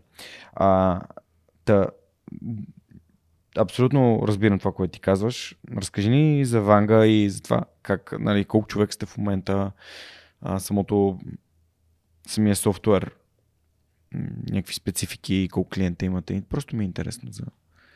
Ами Ванга, първо аз много се чудех коя страна на нещата да кажа. Тоест неща... страната, която е маркетинговата mm. или страната, която ме мъчи мен лично в личния mm. ми живот. А, тоест в... Да, Зад... твоята гледна точка. От моята гледна точка. Mm-hmm. Истината е, че Ванга в момента ние имаме няколко стотин клиента, изкарваме а, някакви пари, растем. Ам, за SaaS, нали, ако гледаме спрямо всички, се справяме добре, mm. но спрямо моите критерии ние не се справяме добре. Ам, в момента сме осем човека, но в момента се реструктурираме, тъй като ние не, не сме profitable с този продукт. Нас ни да. храни Checkout X като продукт все още. Да, т.е. не изкарате достатъчно през да си или покрите разходите. Достатъчно, точно така. И ние това, което правим е, че в момента реструктурираме компанията, така че Vanga ей ай да стане profitable on the site. Um, но истината е, че това е продукт, който още не сме намерили product market fit. И ние правим готини неща, с някои клиенти получаваме добри резултати, получаваме много добри отзиви, но в същото време а, не растем достатъчно добре. Не... Хората не са crazy about it. Mm. Имаме чърн. И, и също... чърн? Имаме хора, които си тръгват. Mm-hmm. А, и също така сме в много конкурентна среда. Съответно не се отличаваме достатъчно от останалите. И всъщност това не е бизнес, който в сегашното му състояние в сегашното му състояние може да бъде много успешен. Mm. А, и моята работа като предприемач е да намеря начин той да стане успешен. Като там има много варианти, трябва да разберем по-добре, защото клиентите си тръгват, трябва да намерим начин да се отличаваме по-добре, трябва да реструктурираме част от екипа, за да имаме по-добра, по-добри финансови параметри и всички тия неща. И това е нещо, което не се случва по начина, който, по който ми се иска. А, И от една страна е много такъв учебен опит, но от друга страна не мога да кажа дали това ще бъде успешен продукт или, или не все още. Има ли нещо, с което свръхчовекът или аудиторията, която ни слуша, би могла да ти помогне се? Ами... Търсите ли си хора, търсиш ли си някакви конкретни хора, с които... Аз знам, че си в Power би джи, съответно имаш достъп до тия вау хора и би могъл да се, нали, се допиташ до всеки един от тях. Подозирам, че си дори по-добре свързан от мен самия. А, просто нали, знаеш, че свръхчовека идеята му е и възникна върху концепцията win-win. Тоест, ако ние можем да помогнем на Ванга, това би било някакво супер. А, благодаря ти. Ако някой има Shopify магазин, може да ни ползва. Може да ни намери в Shopify App Store. А, но реално има неща, които сам трябва да се правиш с тях. А, така че е така. По-скоро истината е, че нещо, най-важното нещо, което според мен един стартъп трябва да има и голямата разлика между Checkout X и Vanga ей ай е Product Market Fit. Тоест трябва от една страна да имаш достатъчно голям пазар, който има добри условия, т.е. не е супер конкурентен. Mm. И, ам, и, е, и е достатъчно голям на размер. И от друга страна трябва да направиш точния продукт, който да решава някакъв проблем на хората, които са в този пазар. И когато нещата се получат, всичко е супер, нали? А, Checkout X е страхотен пример, SMSBump е страхотен пример. Mm-hmm. Това са компании, които растат по- невероятно бързо, хората им си кефят, препоръчват ги и всичко се случва лесно. Когато, най-малко е като любовта, не може да питаш, не може да ти обясня какво е Product Market Fit, но ако, ако питаш има ли го, значи го няма. А, та е същото си с uh, Product Market Fit. Ние в момента, отново, хората не се, не се чупят краката да ни ползват, което значи, че ние не сме намерили а, някакво решение, което да е мега вау за, за нашите клиенти все още. Реално това, което решава голям проблем, който клиентите ви имат. И ако клиентите ви имат голям проблем, който вие решавате, те, вариантите са два, или не е комуникирано, че решавате този проблем, или наистина не, не решавате нещо, което наистина създава голяма болка. В, в случая с Checkout X, проблема с имплементацията на, нали, на, на, payment, на други payment системи е огромен проблем, който вие решавате и следно всички имат този проблем. Uh, и Product Market Fit на български би се превел като продукт, който пасва на пазара, за случаи за хората, които нямат идея от e-commerce. Ще ви кажа, uh, нали, рекламите, които правихме с uh, Storytel, те перфектно пасват на пазара uh, в свръхчовека, защото вие сте хора, които гледате и слушате аудиосъдържание, съответно техният продукт е нещо, което пасва идеално на аудиторията, която е тук. А, ето това е един пример, който мога да ви дам, за да придобиете по-добре а, разбирането какво значи Product Market Fit. Да, а, и в много случаи е въпрос на, на малки промени. Mm-hmm. Но истината е, че ние още не сме намерили точната формула на това нещо. И според мен трябва или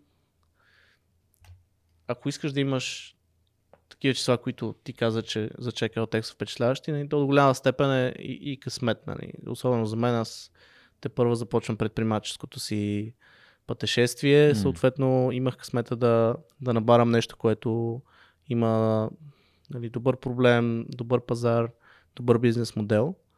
А, това, за да се случи, трябва, ако сега го осъзнавам, нали, тогава mm-hmm. не съм мислил по този начин, но трябва или да намериш проблем, който е достатъчно голям и не е решен, или за определена група от хора да решиш проблема или възможността десет пъти повече.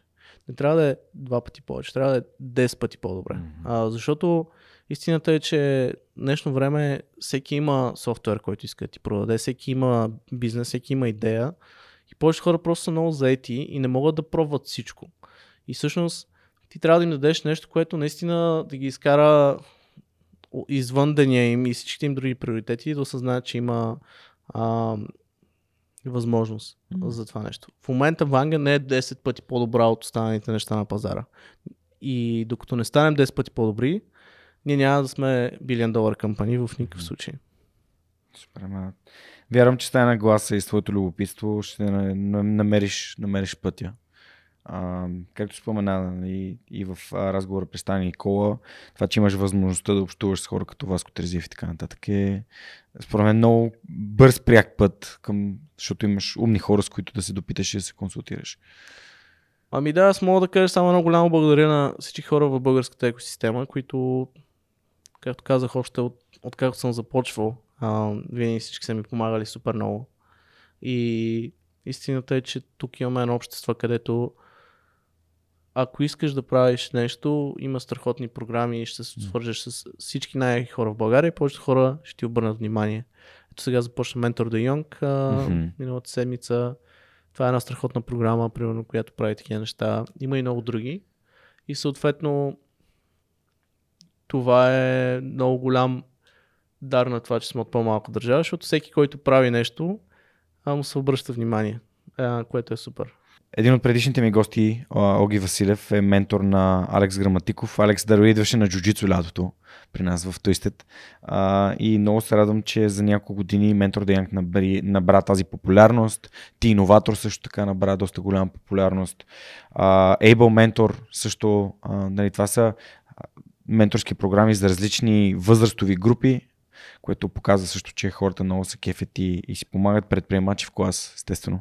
А, и съответно се радвам, че и ти самия имаш това впечатление, че успешните хора в България, и както каза Васко, нали, успешните хора в България имат една отговорност, тя е да правят повече хора успешни, а не а, да си купуват ламборгините и да се филмари, както ти каза. А, радвам се, че българските предприемачи го оценяват и знаят, че по този начин ще направим това място наистина по-добро. Тук ще използвам момента да задам въпросите на нашите приятели от Yotpo, които са и домакини на днешния ни разговор и изобщо на месеца на e-commerce. Първият въпрос е от Иван. Как реагират хората на името Ванга? Зависи кои хора.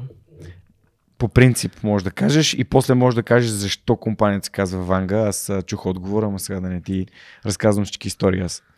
Добре. А, чужденците, за тях и made up. Да, но е измислено. Просто както име някакво случайно, произволно. Общо заето, както един наш, а, един инфлуенсър, с който работим, който говореше за Ванга, каза: You guys need to be looking for the man in the hood. Защото нашото лого е баба Ванга с забратката. The old man in the hood. А, но първо да почнем от там, че, както казах, ние сме в много а, конкурентна среда. И повечето ни конкуренти са Upsell X, Upsell Y, Upsell Pro, Upsell Max.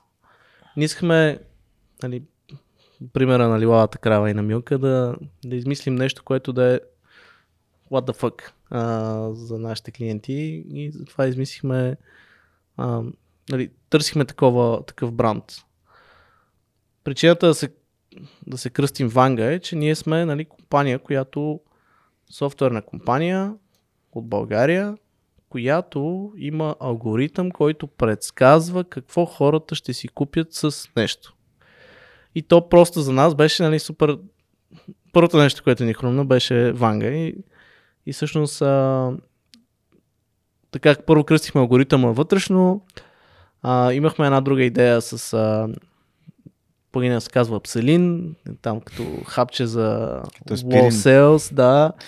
А, там имаше първата версия на сайта Морфей, излизаше там с две хапчета, някакви такива неща, но всъщност хората извън България въобще не го не схващаха референцията към аспирин. А, и затова видяхме, че това не е нашето нещо и просто решихме Ванга. До голяма степен, хем на шега, хем а, ние сме имали винаги лукса да, да говорим публично, че сме българска компания. Mm-hmm. а, и за разлика от някои други български компании, които а, нямат този лукс, а, ние искахме гордо да кажем, ние сме българска компания, а, да имаме някакъв а, как, как ска, easter egg на английски mm. към, към българите. И си мислим, окей, нали, караме хората така, Тесли, инвестират в Кардано, ядат бомбони Моцарт, защо пък да не ползват а, Ванга за предсказания на сайта им. И така се роди това нещо. После, след като естествено официално се ребрандирахме, видяхме, че има една група от хора в България, които смятат, че това нещо не е, не е правилно. А, за което съжалявам, нали? А, просто нашето виждане е тотално различно. И ние го намираме за супер готино. А, но да, за някои хора се казва, че това е, нали, светица и дори и то не е само, нали, някакви религиозни а, баби. Има и хора, на които много уважавам мнението, които също не са съгласни с начина, по който сме се кръстени.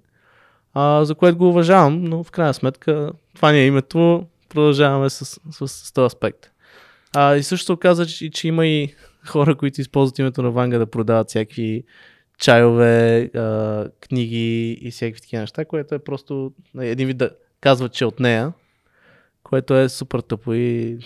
Мисля, че самата, самото използване на Artificial Intelligence в името на, нали, Ванга, Artificial Intelligence е достатъчно показателен за всички хора, които, нали, разбират какво е Artificial Intelligence, какво е изкуствен интелект, да си дадат сметка, че това е изкуствен интелект кръстен по този начин и това е по-скоро игра, отколкото е нещо злоумислено, но а това е, ти, ти имаш, а, ако ти кажа колко хора са казали какво това свръхчовекът, а, повярвай ми, не, не, не би преместило резултатите от отрицателни към положителни или обратното.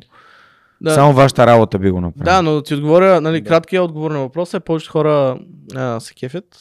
Mm. Ние затова го направихме, защото като пуснахме някакви при материал, всички много се смяха в, в, нали, наши mm. приятели от хора от обществото. Тоест се радваха. Да. А, така че повече хора много ги харесват, много им харесват това нещо и или не знаят коя е Ванга. И даже в нашите маркетинг материали в чужбина имаме и място за коя е Ванга, що се казваме така. Яко. Супер. А какво те поведе в посоката на Shopify и Shopify аповете, пита Димитър? Ами аз мисля, че отговорих на, на този въпрос. Аз а, преди... Да, просто да обобщиш. Преди съм работил, аз не съм имал онлайн магазин на Shopify и видях възможност да създавам софтуер, който бъде полезен за хората и да живот и здраве да изкарам пари от това. А Цвети пита, кое ти харесва най-много в Shopify екосистемата? Хм. Ами, хареса ми колко е...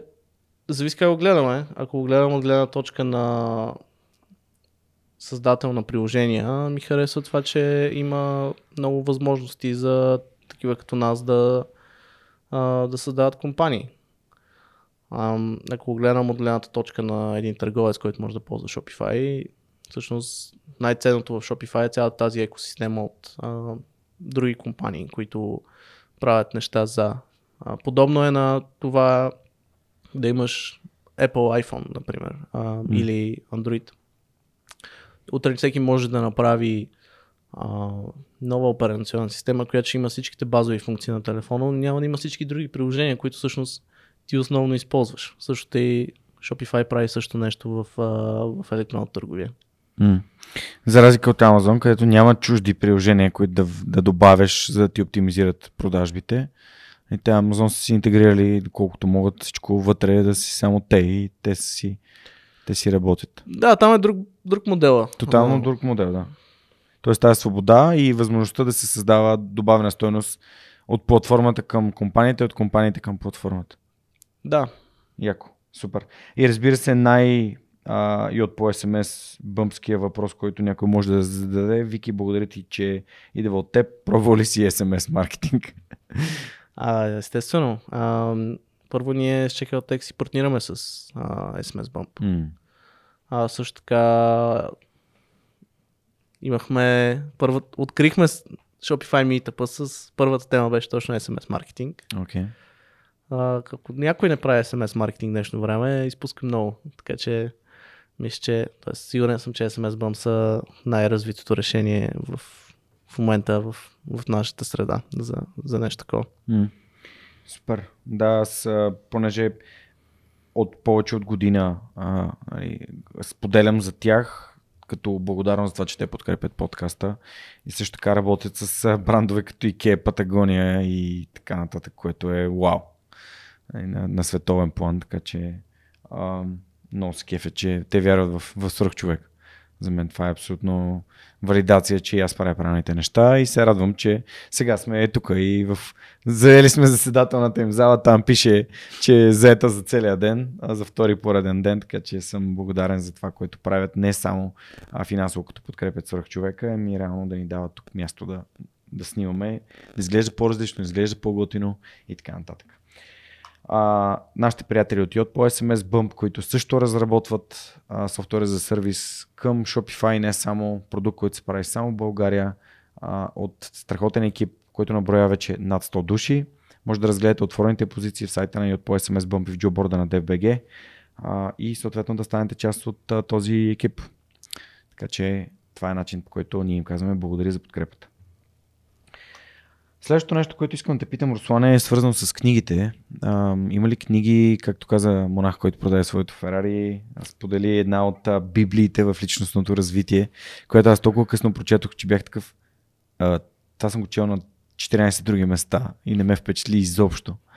А има ли книги, които сте дали нещо наистина ценно и според теб е важно хората да прочитат? И не само а, нехудожествена литература, разбира се, ако нещо друго искаш да препоръчаш също. Ами, първо ще кажа, че в момента чета Една торба ключове. И, О, вау! Силно я препоръчвам. А, Благодаря ти. Коефициента мъжки сълзи спрямо дум, а, думи е най-висок в, в тази книга, която съм okay. видял. Така че това бих казал, че макар, че не съм я дочел, но до момента бих казал, че заслужава всеки един българин да, да си я намери от някъде. Благодаря ти много. Не знам, знам, че е много ограничен капацитет, но може да пишете в коментарите на Жоро да, да издаде още. Ам, бих казал, че във всеки един период в живота ми е имал различни книги, които да са ми оставили някакво впечатление. Някой от тях, примерно като монах, който продава своето Ферари, най- най-вероятно ако днес я чета, ще съм такъв What the fuck is this bullshit? А, тъй като в днешно време, нали, Тони Робинс, монах, който продава своите Ферари, Юли Тонкин, примерно за мен не са, Юли ми е приятел, но mm. не са не ме ме кой, кой знае колко интересни.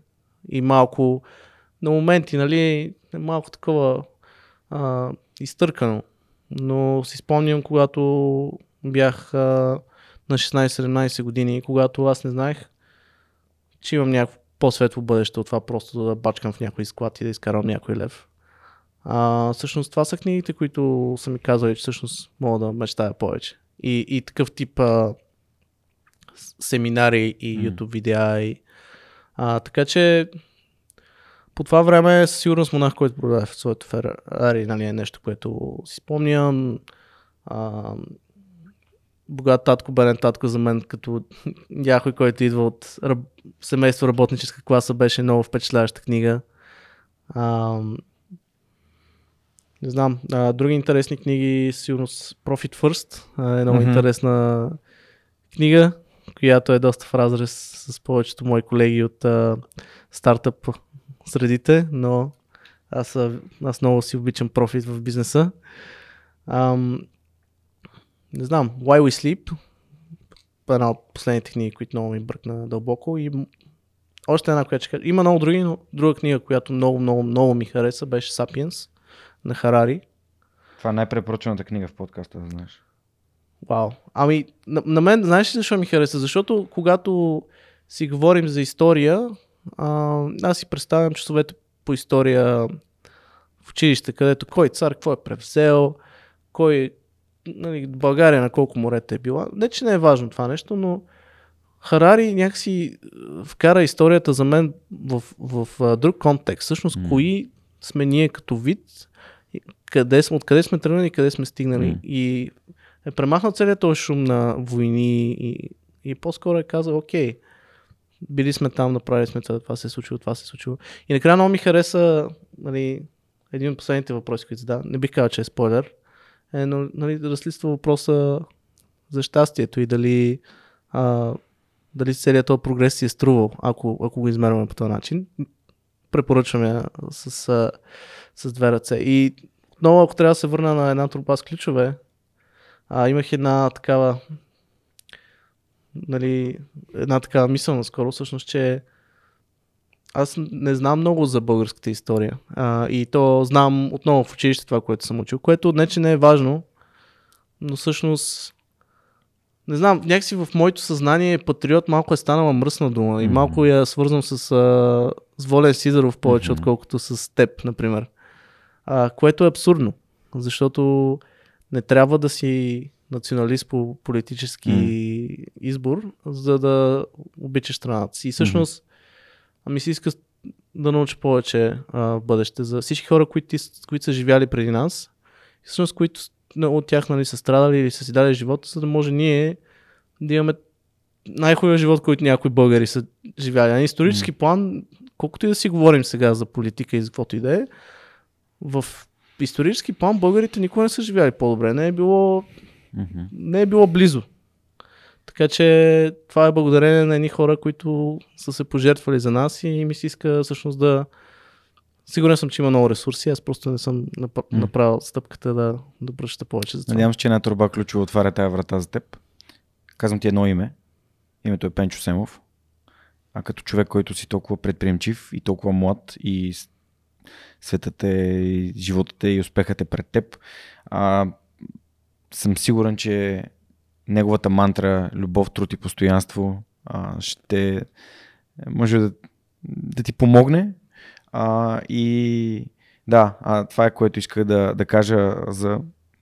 Затова второто нещо, което исках да адресирам, беше забележителният начин, по който Харари разделя национализма от патриотизма и как ги обяснява. Той казва, али, разликата между патриотизма и национализма е, че при национализма си мислиш, че твоя народ е повече от другите народи, което е абсурдно.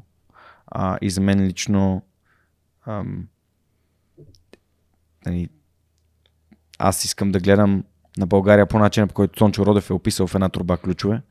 дванайсет истории за достойни българи, а не дванайсет истории за българи, които са били повече от някой друг. Така че мисията да преиздадем една торба ключове заедно с Жоро Станоилов.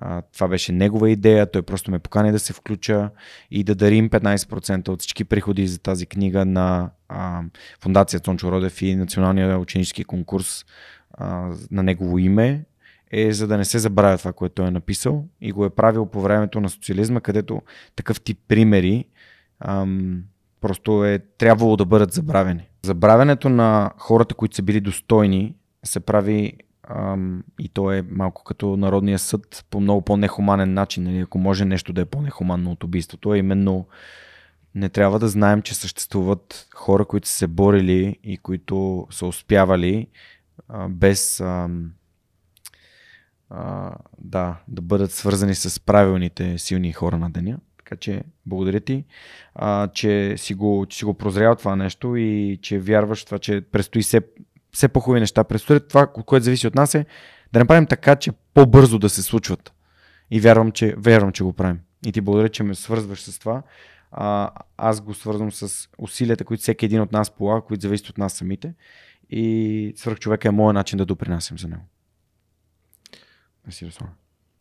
Да, и между другото, какво да си говорим, нали, до някаква степен и, и социалистически или комунистически режим в България също много е допринес. Нали, mm. Защото сега е модерно да го плюем и със сигурност не мога да си представя mm. да, да живея в този режим, но всъщност и там има хора, които са градили под някаква форма. Така че ние сме тези, които сме, заради всички тези хора от различни mm. политически идеологии и, и принципи, които са ни докарали до, до тук. Да, да, това е със сигурност, нали, уроци, които сме учили, хора, с които са били достойни.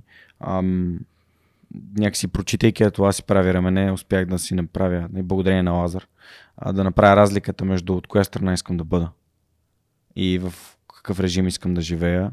А, като един супер свободолюбив, а и теб, като любопитен човек, те разпознавам именно като такъв. И сега, четейки, разбирайки, гледайки историята не само на България, ми, например, на държави като, а, като Корея, което сред разделението си на две, а, избирайки двата тотални полюса на развитие, виждаме чисто като здраве, къде са едните хора, къде са другите, като образование, като технологии, като всичко. И можем да си кажем, добре, ако ние бяхме България и това се беше случило за България и България беше разделена на две, а, и двете страни бяха избрали различни пътища, а сега едната ще да изглежда горе-долу по единия начин, а другата по другия, и коя страна искаме да бъдем. В такъв смисъл го казвам. Че... Да, да, аз съм послед... аз много вярвам в капитализма и въобще всичко, което е свързано с комунизъм, е много далече от... Как да кажа, аз вярвам в индивида. А... Нали, отново. А това се прави рамене, но ам, просто мисля, че всеки, всяка една епоха просто е модерно сега да, да храним едните, както преди това е било. Не, не мисля, че се случва малко същото, както сега, както по време на комунизма са искали да се забрави. Ще ти кажа а, само историята. Но, просто проч, прочети историята на Пенчо. Просто потърси, прочети за Пенчо Семов, разбери какво се е случило с него. И а, просто от гледна точка на това, че капитализма никога не би заличил, прено в момента много хора не се сърдят, че архитект Дора Иванова възстановява а, мозайките в, а, в Бузлуджа, на Бузлуджа, на в паметника. А, защото едва ли не обвинява, че въз, възражда а, комунизма, а тя го прави, защото е имало достойните хора, които ти визираш, които са били способни а, и умели да се съградят това, което са съградили, макар и то било паметник на, на, на, нали, неосъществен а, успешно режим. И смятам, че, нали, понеже моят дядо е градил голяма част от сгради в, в Горна Оряховица по време на този режим и така нататък, а, но свободата в мен не позволява да си помисля за нищо, което ме ограничава да правя нещата, в които вярвам. Или да говоря за нещата, които вярвам. Да, да бъдем наясно, аз съм изцяло съгласен с теб. Единственото нещо, което искам да кажа е, че трябва да пазим и тази история, защото не, не. всяка история е важна. Елок, и още по-важна е тази, която не ни харесва. Напълно съм, тук съм абсолютно съгласен с теб и не, не, не искам да звучи като все едно не съм съгласен с теб, просто аз допълвам моите, мо, моите виждания по темата. А, добре, м- книгите ги споменахме. А, Юли всъщност е голямо вдъхновение за този подкаст. И той е вдъхновение, защото тогава, когато ми дойде идеята за подкаста, аз бях на негово събитие, което беше безплатно, и си казах ми, добре, ще се развие това. Самото ми събитие се разви, аз никога не бих казал, че той не, не ми е помогнал. Дори само с присъствието си, че съм бил на негово събитие, когато ми е дошла идеята. Сам съм свършил всичко това след а, идеята. Открил съм хора, които вярват в него, доброволци, които да го подкрепят. Нали, Монката е тук сега, всичките хора от обществото, които помагат да се случи, но ам, смятам, че е много добър начин да се отвори вратата към личностното развитие с, с негова помощ. И оттам насетне всеки, ти просто нивото ти на осъзнатост е много над монах, който продаде своето Ферари. А, така че а, това, е, това е моето мнение по темата. А следващия ми въпрос е от а, всъщност една от а, другите а, гости на подкаста, професор доктор Савелина Поповска. Има ли супер сила, която би искал, би искал да имаш? Хм. Аби, със сигурност повече от една. Но... не, не мисля, че има една конкретна, която... А... Ако трябва да се избера една, може би ще е да спирам времето, макар че в всички истории, които някой се базика с времето, това свършва по, по лош начин. А, но всяка една супер сила, която мога да имам, съм с две ръце готов да, да се възползвам от нея. Спреш времето, вау. Супер. А, наскоро имах един разговор с някаква дама онлайн. Тя ми обясняваше там нещо за... Нещо ми обясняваше за материята. Ама тя реално, че съдейки по а, това, което прочетах в кратка история на, а, на почти всичко, то времето и материята възникват по едно, в един и същ момент. Реално може би са едно и също нещо. Аз а, имам много нисък а, много ниска квалификация по астрофизика, така че не бих си позволил да коментирам. Да. Защото по време на големия взрив и по време на съществ... нали, създаването на, на тази вселена а, е възник... са възникнали две неща. Нали, материята и времето. Да, но и тук влизаме в uh, special relativity, неща, които много помни от нас. Хора много не могат да разберат, така да, че... Абсолютно, абсолютно съм съгласен. И ме кефи, че науката все пак продължава да, да търси отговори на тия неща. А, добре, следващия ми въпрос е от нашите приятели от а, Superhosting, които дългосрочно подкрепят свръхчовека повече от четири години вече и сега с, а, а, реално с това партньорство, което имаме и за бюлетина на подкаста. А, всъщност, защо е важно според теб бизнесите да бъдат онлайн представени? А тъй като мисията им сега за седемнайсети им рожден ден, за който ги поздравявам, е да помагат на сто процента от бизнес, българските бизнеси да бъдат онлайн, да бъдат дигитално представени. Ами, защото те вече иначе не съществуват иначе. Той света е онлайн. Ам... Ние живеем изцяло онлайн, реалистично. Ние сме киборги. Макар че компютъра не е в нас, това няма никакво значение. Хората дори имат а, а, така наречения а, си, симптом на изгубения крайник, Phantom Limb синдром, mm. когато не си носи телефона, има чувство, че им вибрира в джоба. Истината е, че няма значение какъв бизнес си. А, всички търсим всичко онлайн. Когато на мен ми трябва аптека, аз а, не питам бабите в квартала къде има аптека. Аз отварям Google Maps и виждам или всичко. Всичко е, всичко е онлайн. А, така че и то според мен отдавна сме минали етапа, където си говорим за онлайн и офлайн. То е някакъв микс. В... Нашата реалност така, вече е миксирана. Независимо дали имаме очила, която ги миксира. Начинът, по който ние приемаме информация, е миксиран. А, така че реално, ако, не си, ако нямаш онлайн присъствие, ти наполовина не съществуваш в реалността на, на човечеството. Супер, благодаря, че го отбелязваш. Аз, аз вярвам в също нещо и се радвам, че а, с помощта на доброволците създадохме и повече от Facebook страница на свръхчовека, именно сайта, а, където хората могат не само да ни подкрепят, да се абонират за бюлетина, да четат статии, да разберат за стари епизоди и гости, да намерят линкове към твоите профили в социалните мрежи, към сайта, за апа, други твои участия и така нататък. Просто място, където събирам един вид описанието на целия епизод. А, и благодаря на нашите приятели от Superhosting, които не само са най-големия а, хостинг провайдер в България, са one-stop shop за всичко свързано с твоето твой дигитален бизнес, хостинг, имат платформа за създаване на електронни магазини и така нататък. Така че, ако имате нужда от нещо, съм сигурен, че дори въпрос да имате, може да им се обадите на Customer Service и с радост ще ви, ще ви отговорят, ще ви помогнат. Само да кажа, да. че една моя приятелка си намери гадже в съпорта на Superhosting. Така че, това е много, ако има самотни дами а, или... Не, ще го... Моля ви, не тормозете хората от Superhosting, сигурен съм, че са много заети, но една моя приятелка така си намери а, гадже. Супер, това е, това е добавена стойност, а определено. Не... Ти си първият човек, който го казва. Ева, на тия хора да носят щастливи и се радвам, че се запознали през а, а, по, този, по този начин. Аз намерих моята годеница през... Тя ме намери през снимка във Facebook, така че съвсем нормална. Ти си първият мъж, който жена му е писала първа в Фейсбук. Тя жена не ми е писала първа в Фейсбук, ами тя реално ме е харесала на една снимка и друга нейна приятелка я доведе да се запознаем. Но Фейсбук помага, поне на мен.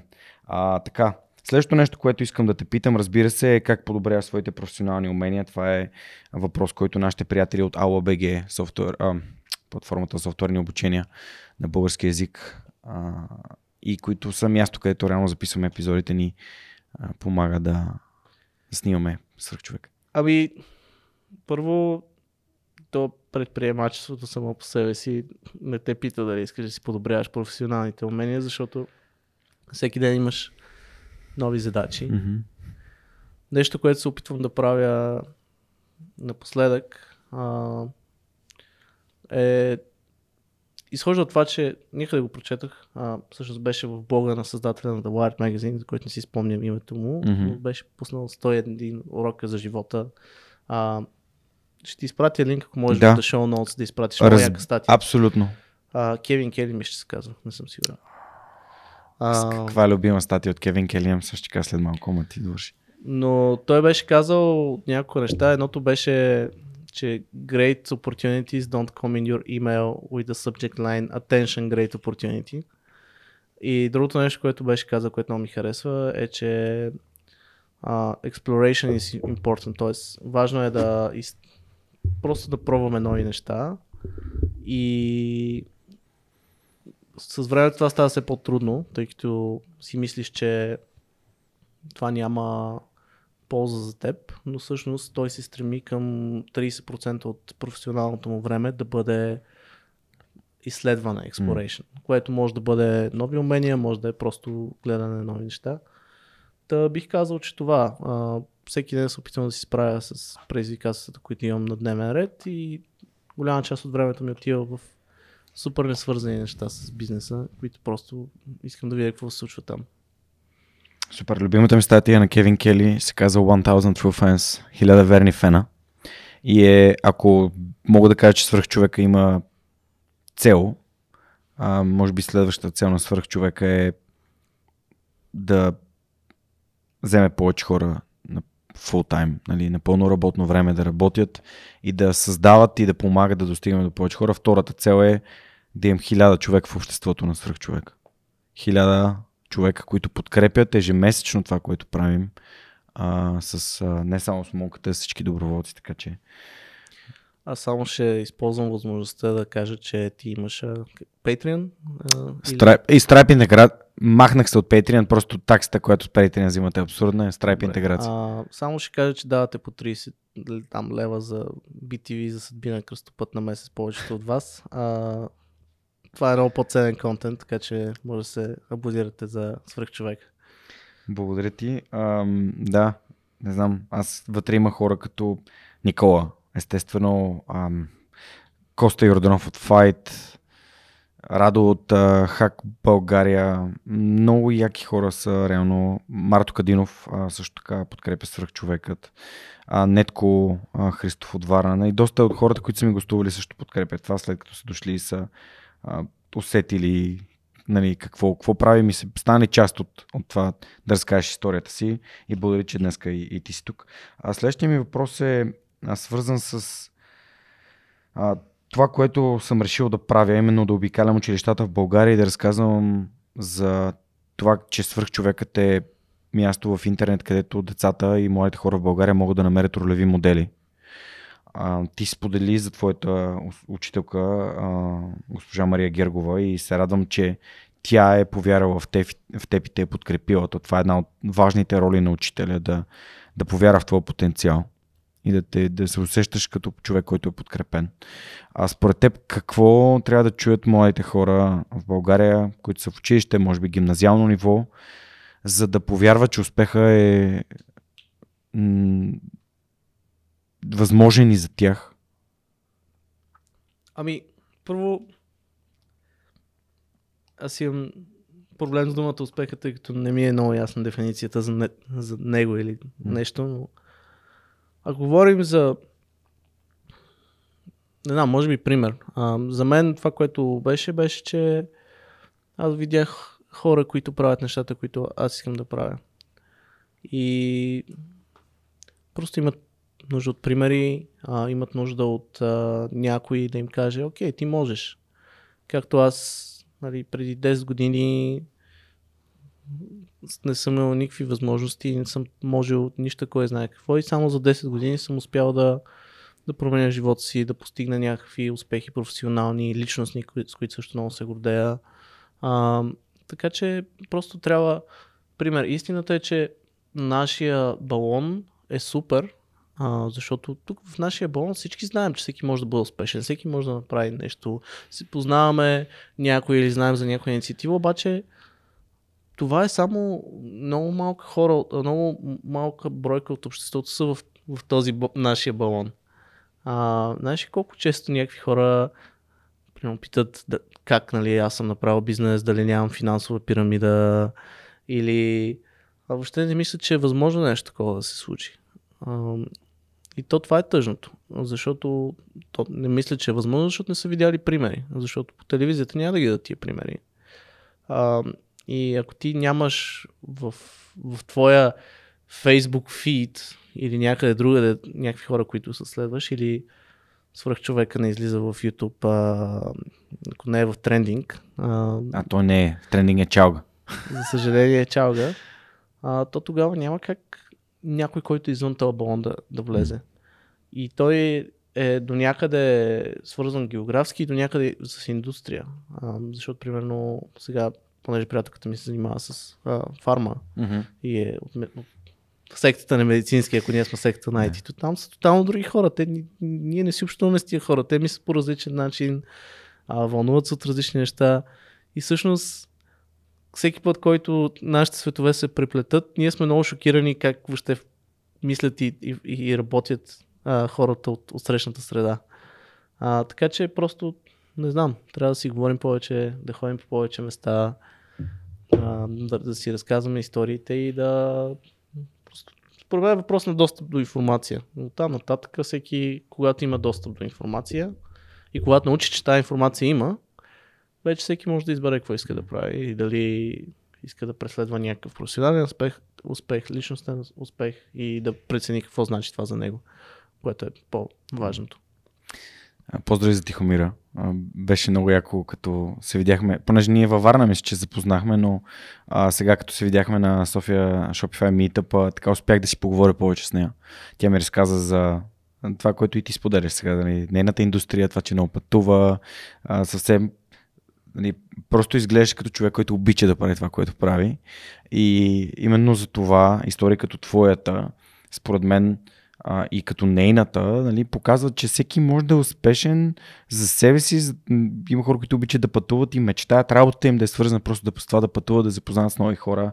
А когато баща ми един ден, пътувайки с него в колата, ми каза, бе, не те разбирам как го правиш това цялото, не се ли изморяваш, нон-стоп да си говориш с хора, съм как чакай. Това, това, е, това ме зарежда, аз, това е моят живот, аз, това е моят начин. А, така че а, не е нужно всички да ни разбират, а, нужно е ние да знаем какво искаме и какво наистина ни прави щастливи да правим. Не, според мен това е, това е фундаментално. И ти не си даваш сметка, обаче според мен даде най-точното описание на свръхчовекът, което бих могъл да дам на ученици, и то е мястото, където хора правят нещата, които ви искате да правите. Или което ще разберете за хора, които правят тези неща, така че благодаря ти, Руслан. Само ако мога да дам един шаут-аут, или да спомена а, една пет, инициатива Предприемачи в клас. Не знам дали се познаваш с Мира Искрен. Е. Надявам се да си партнирате. Да, или да, да намерите. Бях в Драгоман в Центъра за обществена подкрепа, бях поканен по именно благодарение на Предприемачи в клас, за което съм благодарен. Да, те имат много подобна мисия и много се радвам, че, а, че също, нали, се опитват да вкарат повече предприемачи в училищата, дигитално или присъствено. И ако някой от вас а, иска да научи повече или да е полезен, може да ги потърси в Google и определено имат нужда от, от помощ. Да, на Shopify Meetup имаше видео от предприемачи в клас. Вътре може да видите просто деветдесет процента хора гостували в подкаста и десет процента които предстои да гостуват. Вътре са Васко Терзиев, Ирина от Рекърсив, Дарин Маджаров, А, кой друг? Много съм. Христо Борисов. А... Който предстои, естествено, Христо от Пейхалк и така нататък. Има аз също и Мишо от ес ем ес Bump. Ето вече и ти си от Сръх човека. Мишо предстои той да гостува. Надявам се някой ден. Но разликата там е, че нали, е насочено към други много по-малки хора от нас. Да. А, на, на години. И, и така.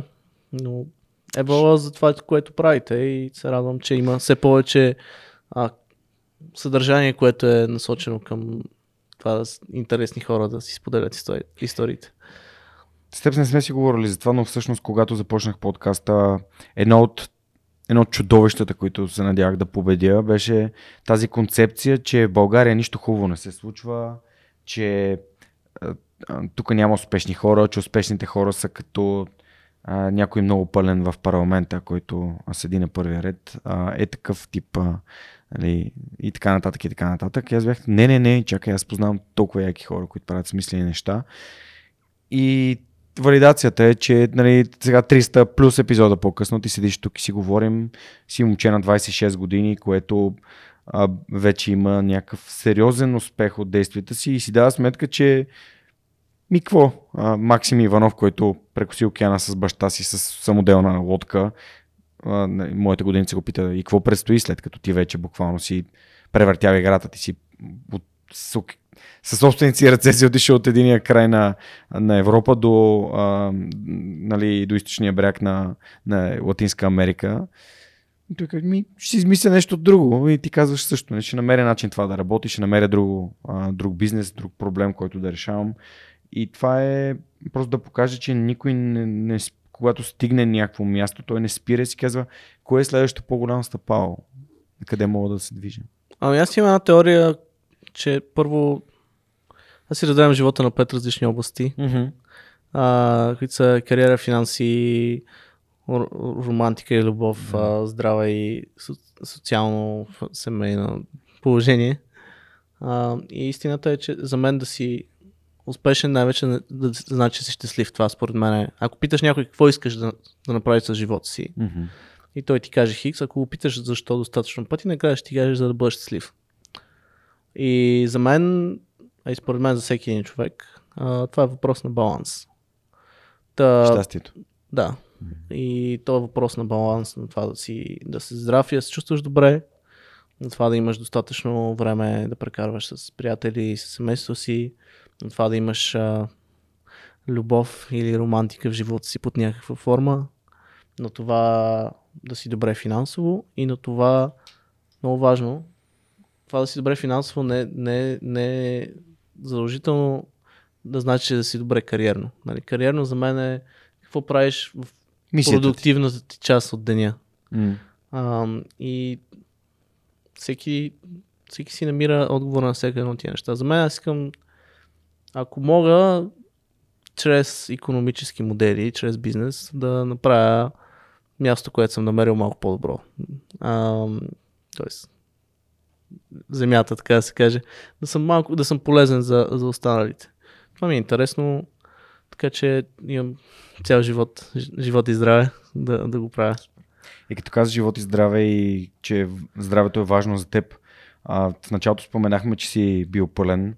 А, нали, в подкаста с Стани Никола разказа а, за, за този път. За мен е важно да го кажем и тук, защото а, според мен би, би докоснало и би помогнало на хората да си дадат сметка, че е постижимо и за тях. Може ли да разкажеш малко повече за тази част? Ами първо да почнем от там, че аз а, през по-голямата част от живота ми съм бил с наднормено тегло, т.е. наднормално тегло е сложно, той сега съм с наднормално тегло, но бил съм дебел винаги. И аз а, си бях приел тази съдба известно време. А, докато един ден, особено като заминах във Франция, много надебелях и бях станал над сто килограма, аз съм висок едно седемдесет и пет.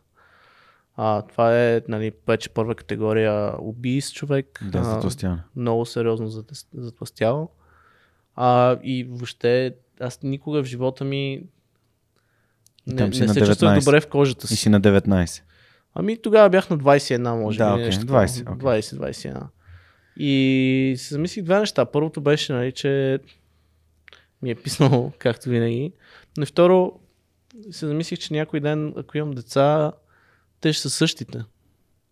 А, това, между другото, да си помислиш, ако имаш деца, на какво ще ги научиш, е много добро а, упражнение да си кажеш какъв живот искаш да имаш. Дори да не искаш да имаш деца. А, но, но си казах, окей, това трябва да го реша този проблем и то решението е, е много просто. Не е лесно, но е просто.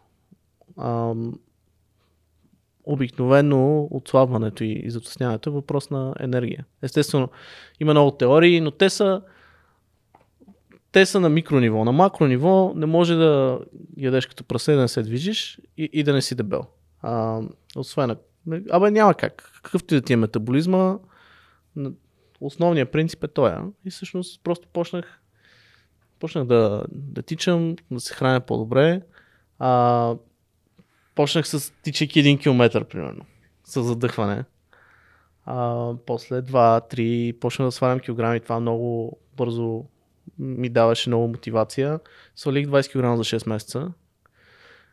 А, и дори после една-две години по-късно не познах никой, който някога да е завършил маратон. Затова участвах в а, първо участвах в Софийски маратон. На трийсет и някой километър се отказах.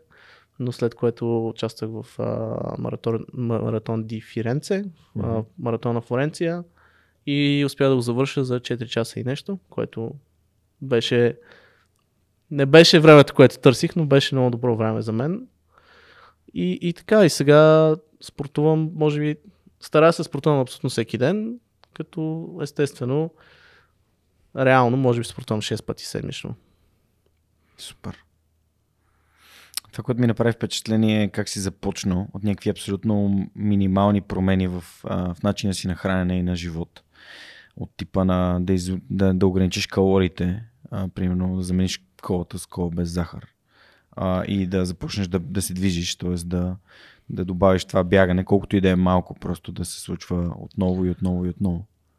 Ами да, то, то това е проблема на поне аз, който преди, преди да, да си направя отслабването съм имал, че си казваш, о, аз вече ще имам нов живот, отутре само салата по десет километра, столици и опори, ако го направиш два пъти, просто умираш, просто защото mm. ам, истината е, че всичко е игра на навици и mm-hmm. мотивацията. Аз не бих казал, не бих, никога не съм гледал на себе си като много мотивиран човек. Защото мотивацията е малко като мускул. Тя изисква а, а, willpower на български. Воля. Воля, да, извинявай. Няма а, нищо. Изисква много воля и волята е изчерпаем ресурс. Така. И ти има хора, които успяват по този начин, но обикновено ако имаш различни предизвикателства в живота си, което повечето хора имат, примерно имаш бизнес, други неща, тебе ти трябва воля за всичко. И няма как а, ти, ако си отделиш всичката воля да направиш crushing workout, да направиш някаква много тежка тренировка, а, после ти ще си смазан, няма да имаш никакви сили да правиш а, бизнес или нещо друго. Та тайната е да, да си направиш навици и да си, просто да си отделиш някакво време в деня и да правиш тренировка, която е постижима за теб. И с времето може да я подобряваш а, и да правиш малки промени. Или неща, които няма ти направи впечатление, примерно това дали ще пиеш кола или кола без захар е се тая, или дали ще си вземеш малкото меню от Макдоналдс, дето се вика. Естествено, в дългосрочен план искаш да, да живееш по-добре, но трябва да променяш нещата по-малко. Mm. А има и нещо друго, което е, че а, аз тогава гледах само от гледна точка на това, че не исках да съм дебел, а, защото не се чувствах добре в тялото си.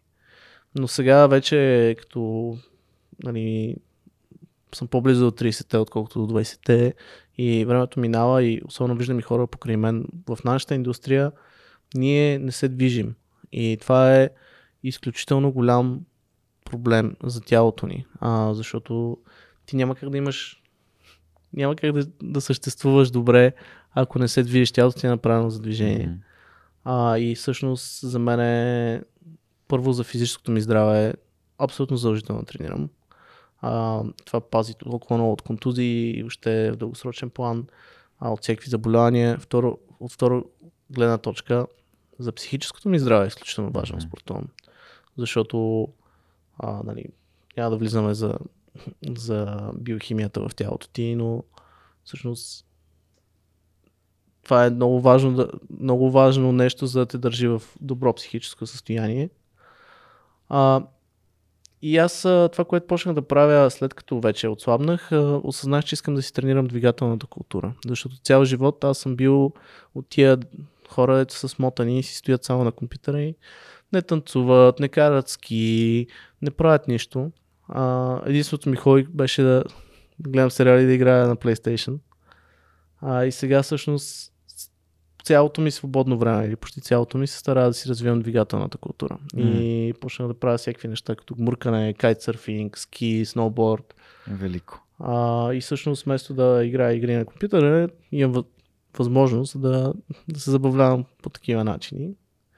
И накрая, къде се свързва цяло това нещо е, че м- аз не гледам добре на хората, които казват, че нямат време от бизнес за, за спорт. И не гледам добре на хората, които си мислят, че те са много умни предприемачи или учени и тия спортистите са едни тъпи бичета там. Mm. Всъщност, а, когато ти почнеш да се занимаваш с някакъв спорт, осъзнаваш колко е трудно и колко много те учи това. И всъщност процеса по научаване на нещо е процеса по създаване на компания, той е един и същ. Примерно сега се учих да карам кайтсърф. Процесът е следния. Три седмици пиеш вода, ревети се всеки път. Отиваш... Ама от морето пиеш вода. Да, пиеш вода от морето, блъскате вятъра, нищо не се получава. След всяка тренировка, след всеки урок си тръгваш почти разреван, казваш, нищо няма да стане от мене. И на другия ден се връщаш и продължаваш. И в някакъв момент нещата лека по лека се получават. И този процес, той е също, за всяко едно умение или всяко едно нещо, което правиш, е един същи процес. Тръгваш да правиш нещо, в началото леко се получава, ставаш много смел, веднага след това се връщаш в реалността, след това се проваляш, проваляш, проваляш, след това нещо се получава и почваш да го правиш и в някакъв момент ставаш все по-добър и по-добър. Това нещо е вярно за всичко в живота и всъщност спорта е една симулация, а, много кратка, на битките, които имаме в живота си. Да, така е. Аз джуджитото в първия месец, първите може би месец, два, три съм ги кръстил survival, защото трябва да ги, трябва да ги преживееш и то просто да се над... просто да, да се връщаш отново и отново и отново, знаеки, че ще продължава да те сцепват от бой, а, за да може да започнеш да учиш и да преминеш през тези фундаментални моменти в залата, в които знаеш какво ще се случи, но не знаеш как да се противопоставиш и за да започнеш да учиш, трябва просто да знаеш да си попаднал в хикс ситуации, в които вече, а, вече ти изглеждат познати и знаеш какво ще се случи, ако направиш това. Така че ще се радвам да те видя в залата по джуджицу. А, има доста така хора, които практикуват, а, като Тел Панайотов, например, Жоро Кадрев, готини хора, а, гарантирано Никола. Надявам се, че него ще го видим скоро в залата, а, защото покрай неговата контузия на рамото, може би, а, няма да се състезава повече, но пък а, защо пък да не тренира. Миро Джуканов наскоро започна да тренира. Както казах, Алекс Граматиков беше това лято в залата и все повече хора срещам, които казват, ти знаеш ли, аз съм тук, защото чух свърх човека или гледах Tuisted подкаст, правим подкаст, правя, опитвам се чрез това, че аз мога да правя подкаст и да помагам и на Tuisted и Монката, естествено, а, много ми помага за това, а, да има подкасти за джуджитото, да се знае за буквално малко Джо, Джо Роган стана. Но още нямам черен клан, надявам се някой ден след десет на петнайсет-двайсет години, а, кой знае. А, за мен здравето е това, което ми отключи пътя към това, което правя в момента. То при мен започна още като ходех на работа и затова и Лазар е първия гост на подкаста, и затова държах атласа да бъде силен, а да не е някакъв такъв смазан от камъка и от тая сфера, която държи, и исках да е просто да е силен, защото увереността и това, че държиш всички проблеми и решения в ръцете си, според мен трябва всеки да има. А, мислиш ли, че това, че си бил по-арогантен а, и си вярвал повече ти е помогнал, отколкото ти е попречил? Особено като си бил по-млад, защото ти, то, морето е до коленете, поне вярваш, че си способен на всичко. Ами, не знам, може... всъщност може би повече ми е помагало, тъй като Аз съм го влагал основно в това да в креативна работа, mm-hmm. а не в а...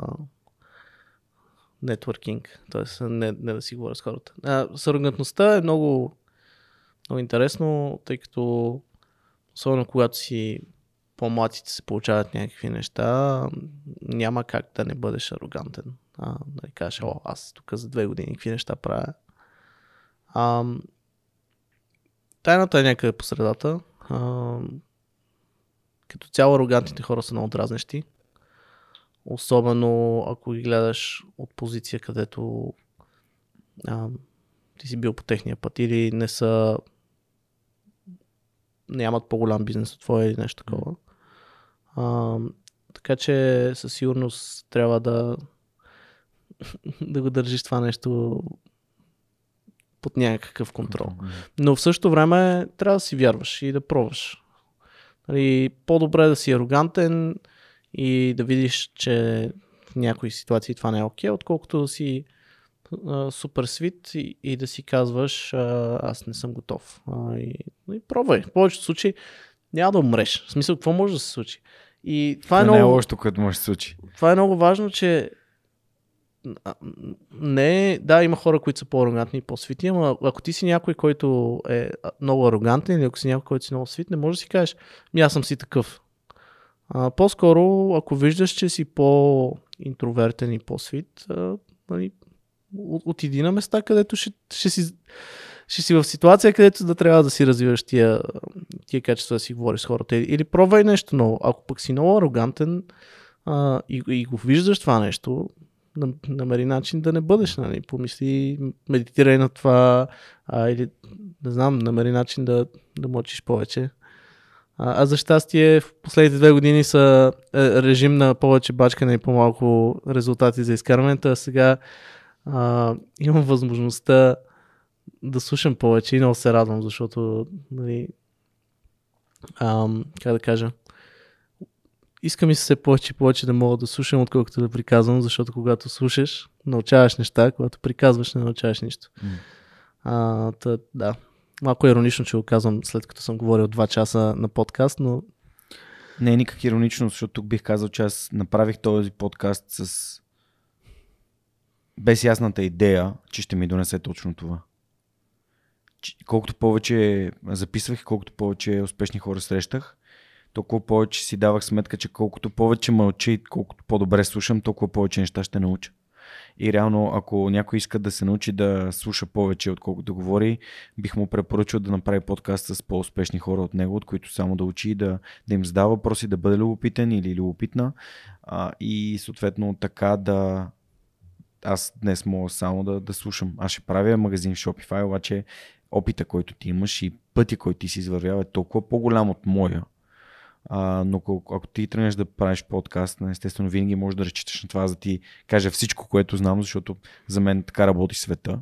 Аз мога да давам неща, които знам на хора, които имат нужда от тях, за да ги направя по-бързо, по-успешни. И то това е единствения пряк път, нали? Менторството и подкрепата и помощта.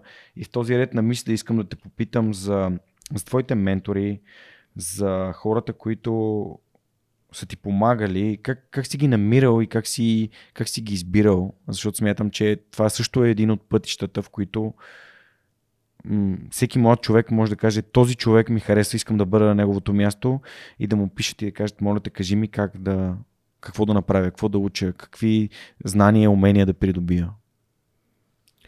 Ами, за мен е било отново щастлива случайност винаги. Ам... Основно при, бих казал, че при менторството е, че то е двустранен процес. А, според мен много хора не осъзнават, че те са такива, искам еди кой си да ми е ментор. Но те не, не дават нищо обратно. Тъй като истината е, че хората, които са, ме, са на мен са ми, мои били ментори, миналото отново Кристалин, Ники от Уча.се, Жоро Миленчев, други хора, с които съм работил, а, аз съм работил с тях и съм старал да бъда полезен и те са ми отделяли вниманието си, защото са видяли в мен, че се старая и че се опитвам да бъда по-добър. Та бих казал, че най-важното е когато видиш човек, до който искаш да, да научиш нещо от, от него, първо да се замислиш ти как можеш да бъдеш полезен за него. Mm. А, и останалото е, че нали, сега не можеш да си избереш. Нали, сигурен съм, че всеки български предприемач, примерно, иска Васко Терзиев да му е личен ментор. А, той няма как да, да се занимава с всички. Но нали, стига да знаеш от, от първо. Не знам, аз не мисля, че има dedicated ментор, не мисля, че има някакъв процес, къде кажеш ти си моя ментор или нещо такова. По-скоро има хора, които са готови да ти отделят от вниманието си, дали защото работите заедно или дали защото искат да, да ти помогнат без някаква съобща работа. Просто трябва да се стараеш да, да, си, да им връщаш обратно. А, или и... да предаваш нататък. Това да предаваш нататък е обратния процес. Тогава, когато предаваш, най- ти също ще изличаш нещо от, от хората, на които предаваш. Независимо дали ще е чисто щастието от това, че виждаш някой, че се справя по-добре или всъщност отново. И той, той е двустранен процес на менторство. И всъщност много случаи, поне за мен, когато аз съм имал възможност да бъда ментор, аз съм научавал повече, отколкото... Не, не знам дали повече, но аз също съм научавал много от този процес, независимо от коя страна си. Та, да, това е, че да си, да си намериш ментор не е някой да дойде и да те научи на всичко, а всъщност да намериш хора, от които можеш да учиш и да се опиташ да си им полезен. Супер. Благодаря, че оказваш. Специално поздрави Ники Женов. Просто а, сега се сетих, че той беше поръчал пет книги на Една торба ключове още лятото, след като а, а, се видяхме на Power of, Power of би джи. И дори ние, понеже на всяка пета пращаме шеста безплатно, за да се разпространяват книгите. Ако има на пет човека, на които да подариш, сигурно ще намериш шести, които заслужава книгата. А, и, и съответно той беше, ама чакай, аз тук имам шест, викам, не, не, тази е подарък, не, тази, от, тази от нас. А, и дори той беше един от а, хората, които бяха на Able Mentor във Варна, на събитието, на което аз самия бях ментор на един от екипите и беше много яко, така че се радвам, че пак го видях. А, насочваме се към финала на нашия разговор. Знам, че след малко летиш за морската столица и а, ще, разбира се, ще уважим твоето свободно време. А, смятам, че всяко нещо, което каза днес, е изключително на мястото си, супер ценно и от твоята уста и през твоя опит, а, колкото и да си млад в контекста на другите супер успешни хора, които са гостували. Смятам, че всеки може да бъде успешен без значение на колко, на колко години. Ето Максим, нали, на осемнайсет години да прекосиш океана а, и да заминеш да учиш в Станфорд, а, където е той сега. Направя впечатляващо. Та, ако можем да обобщим или ти да споделиш твоето мнение по темата за това как да направим България едно по-щастливо място, а, какво, какво би казал? Ами, много ми харесва това, което Гем България правят. Uh, Global Entrepreneurship Monitor, uh, Искрени, Мира от предприемачи в клас развиват тази инициатива. Те, те са направили нещо подобно на това, което аз казах за личния ми живот. Една екосистема на предприемачеството. Може би може да се разгърне на цялата страна. А, ние сме едно общество, това общество има нужда от много различни хора да правят много различни неща. Бих казал, че просто всеки трябва да, да прави нещо, което му харесва и наистина да го прави добре и да се опитва да бъде полезен. А, и тук там е отвъд работата му, ако може да върне обратно, като просто бъде услужлив и ползва българските продукти, някакви елементарни неща.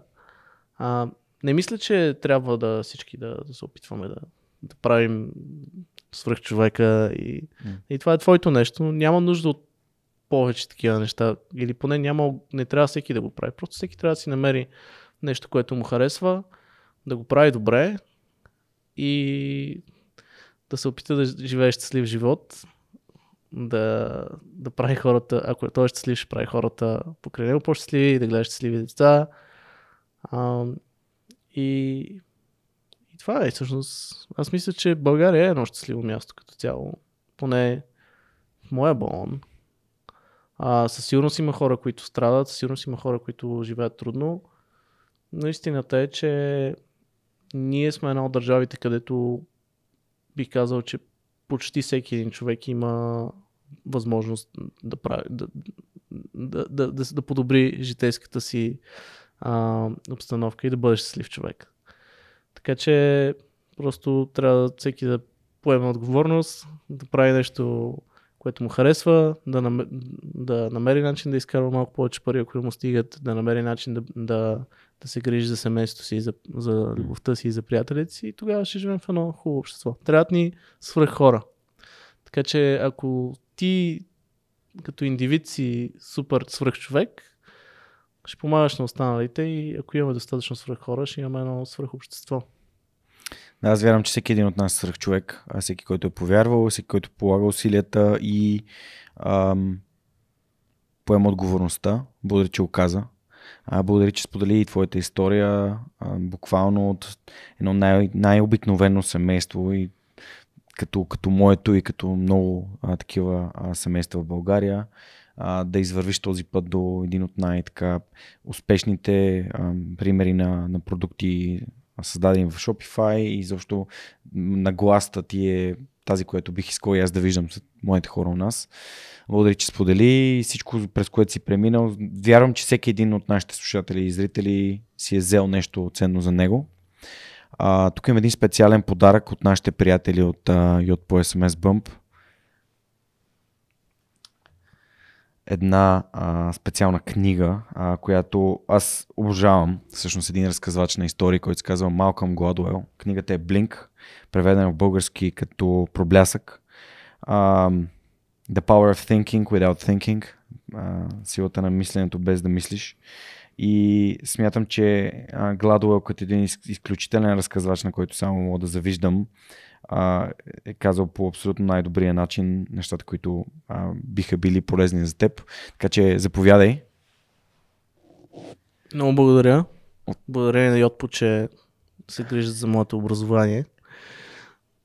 Uh, uh, със сигурност ще прочета и да, няма, няма да поемам ангажимент да, да ти върна рецензия. Но... Като прочетеш, ако ти проговори по същия начин, който е една торба ключове, просто, просто сподели. Или, или предай нататък. С удоволствие. Добре, много ти благодаря за поканата. Ам, за мен е много голяма чест, че съм тук, и въобще хората, които са били преди мен и след мен, за мен е много, много голяма чест да бъда нареден около тях. Ам, и се надявам свръхчовека да, да стигне до трендинг, да бъде номерен в трендинг, и истината е, че имаме нужда от повече хора като теб, които... Преди малко казах, че няма нужда. Всъщност има нужда от такова съдържание като твоето, mm-hmm. да стига до, до повече хора, и то отвъд нашия балон. Така че ако мога да помоля а, нещо публиката, е всъщност да споделят не моя епизод, но епизод, който им харесва, с, с някой, който няма достъп до това съдържание. Може да е някой а, родител или някой от някой по-далечен приятел, нещо такова. А, всъщност, ако се замислим за това на някой наш приятел, кой епизод би му бил полезен, със сигурност а, ще стигнем до много повече хора, и може пък всъщност това да ги вдъхнови да, да променят нещо в живота си. Благодаря ти, Руслане. А, благодаря и на вас, че бяхте с мен и Руслан Летейски през изминалите повече от два часа и половина. За мен беше една изключително вдъхновяваща история. Имаме нужда от повече хора като него, така че не го слушайте какво говори. А, свърх човека винаги ще ви дава добри примери като неговия. Всеки вторник любимата ви платформа за слушане и гледане на подкасти. Знаете как може да ни подкрепите. Най-лесният начин е да разкажете за това съдържание на ваши приятели, или пък просто отидете в сайта на свърх човека, в горния десен ъгъл бутона подкрепи ни, и да направите дарение от сърце. Това беше всичко от нас тази седмица. Очаквайте ни следващия вторник в Свръхчовекът с Георги Ненов. Историите, които вдъхновяват. Чао, чао!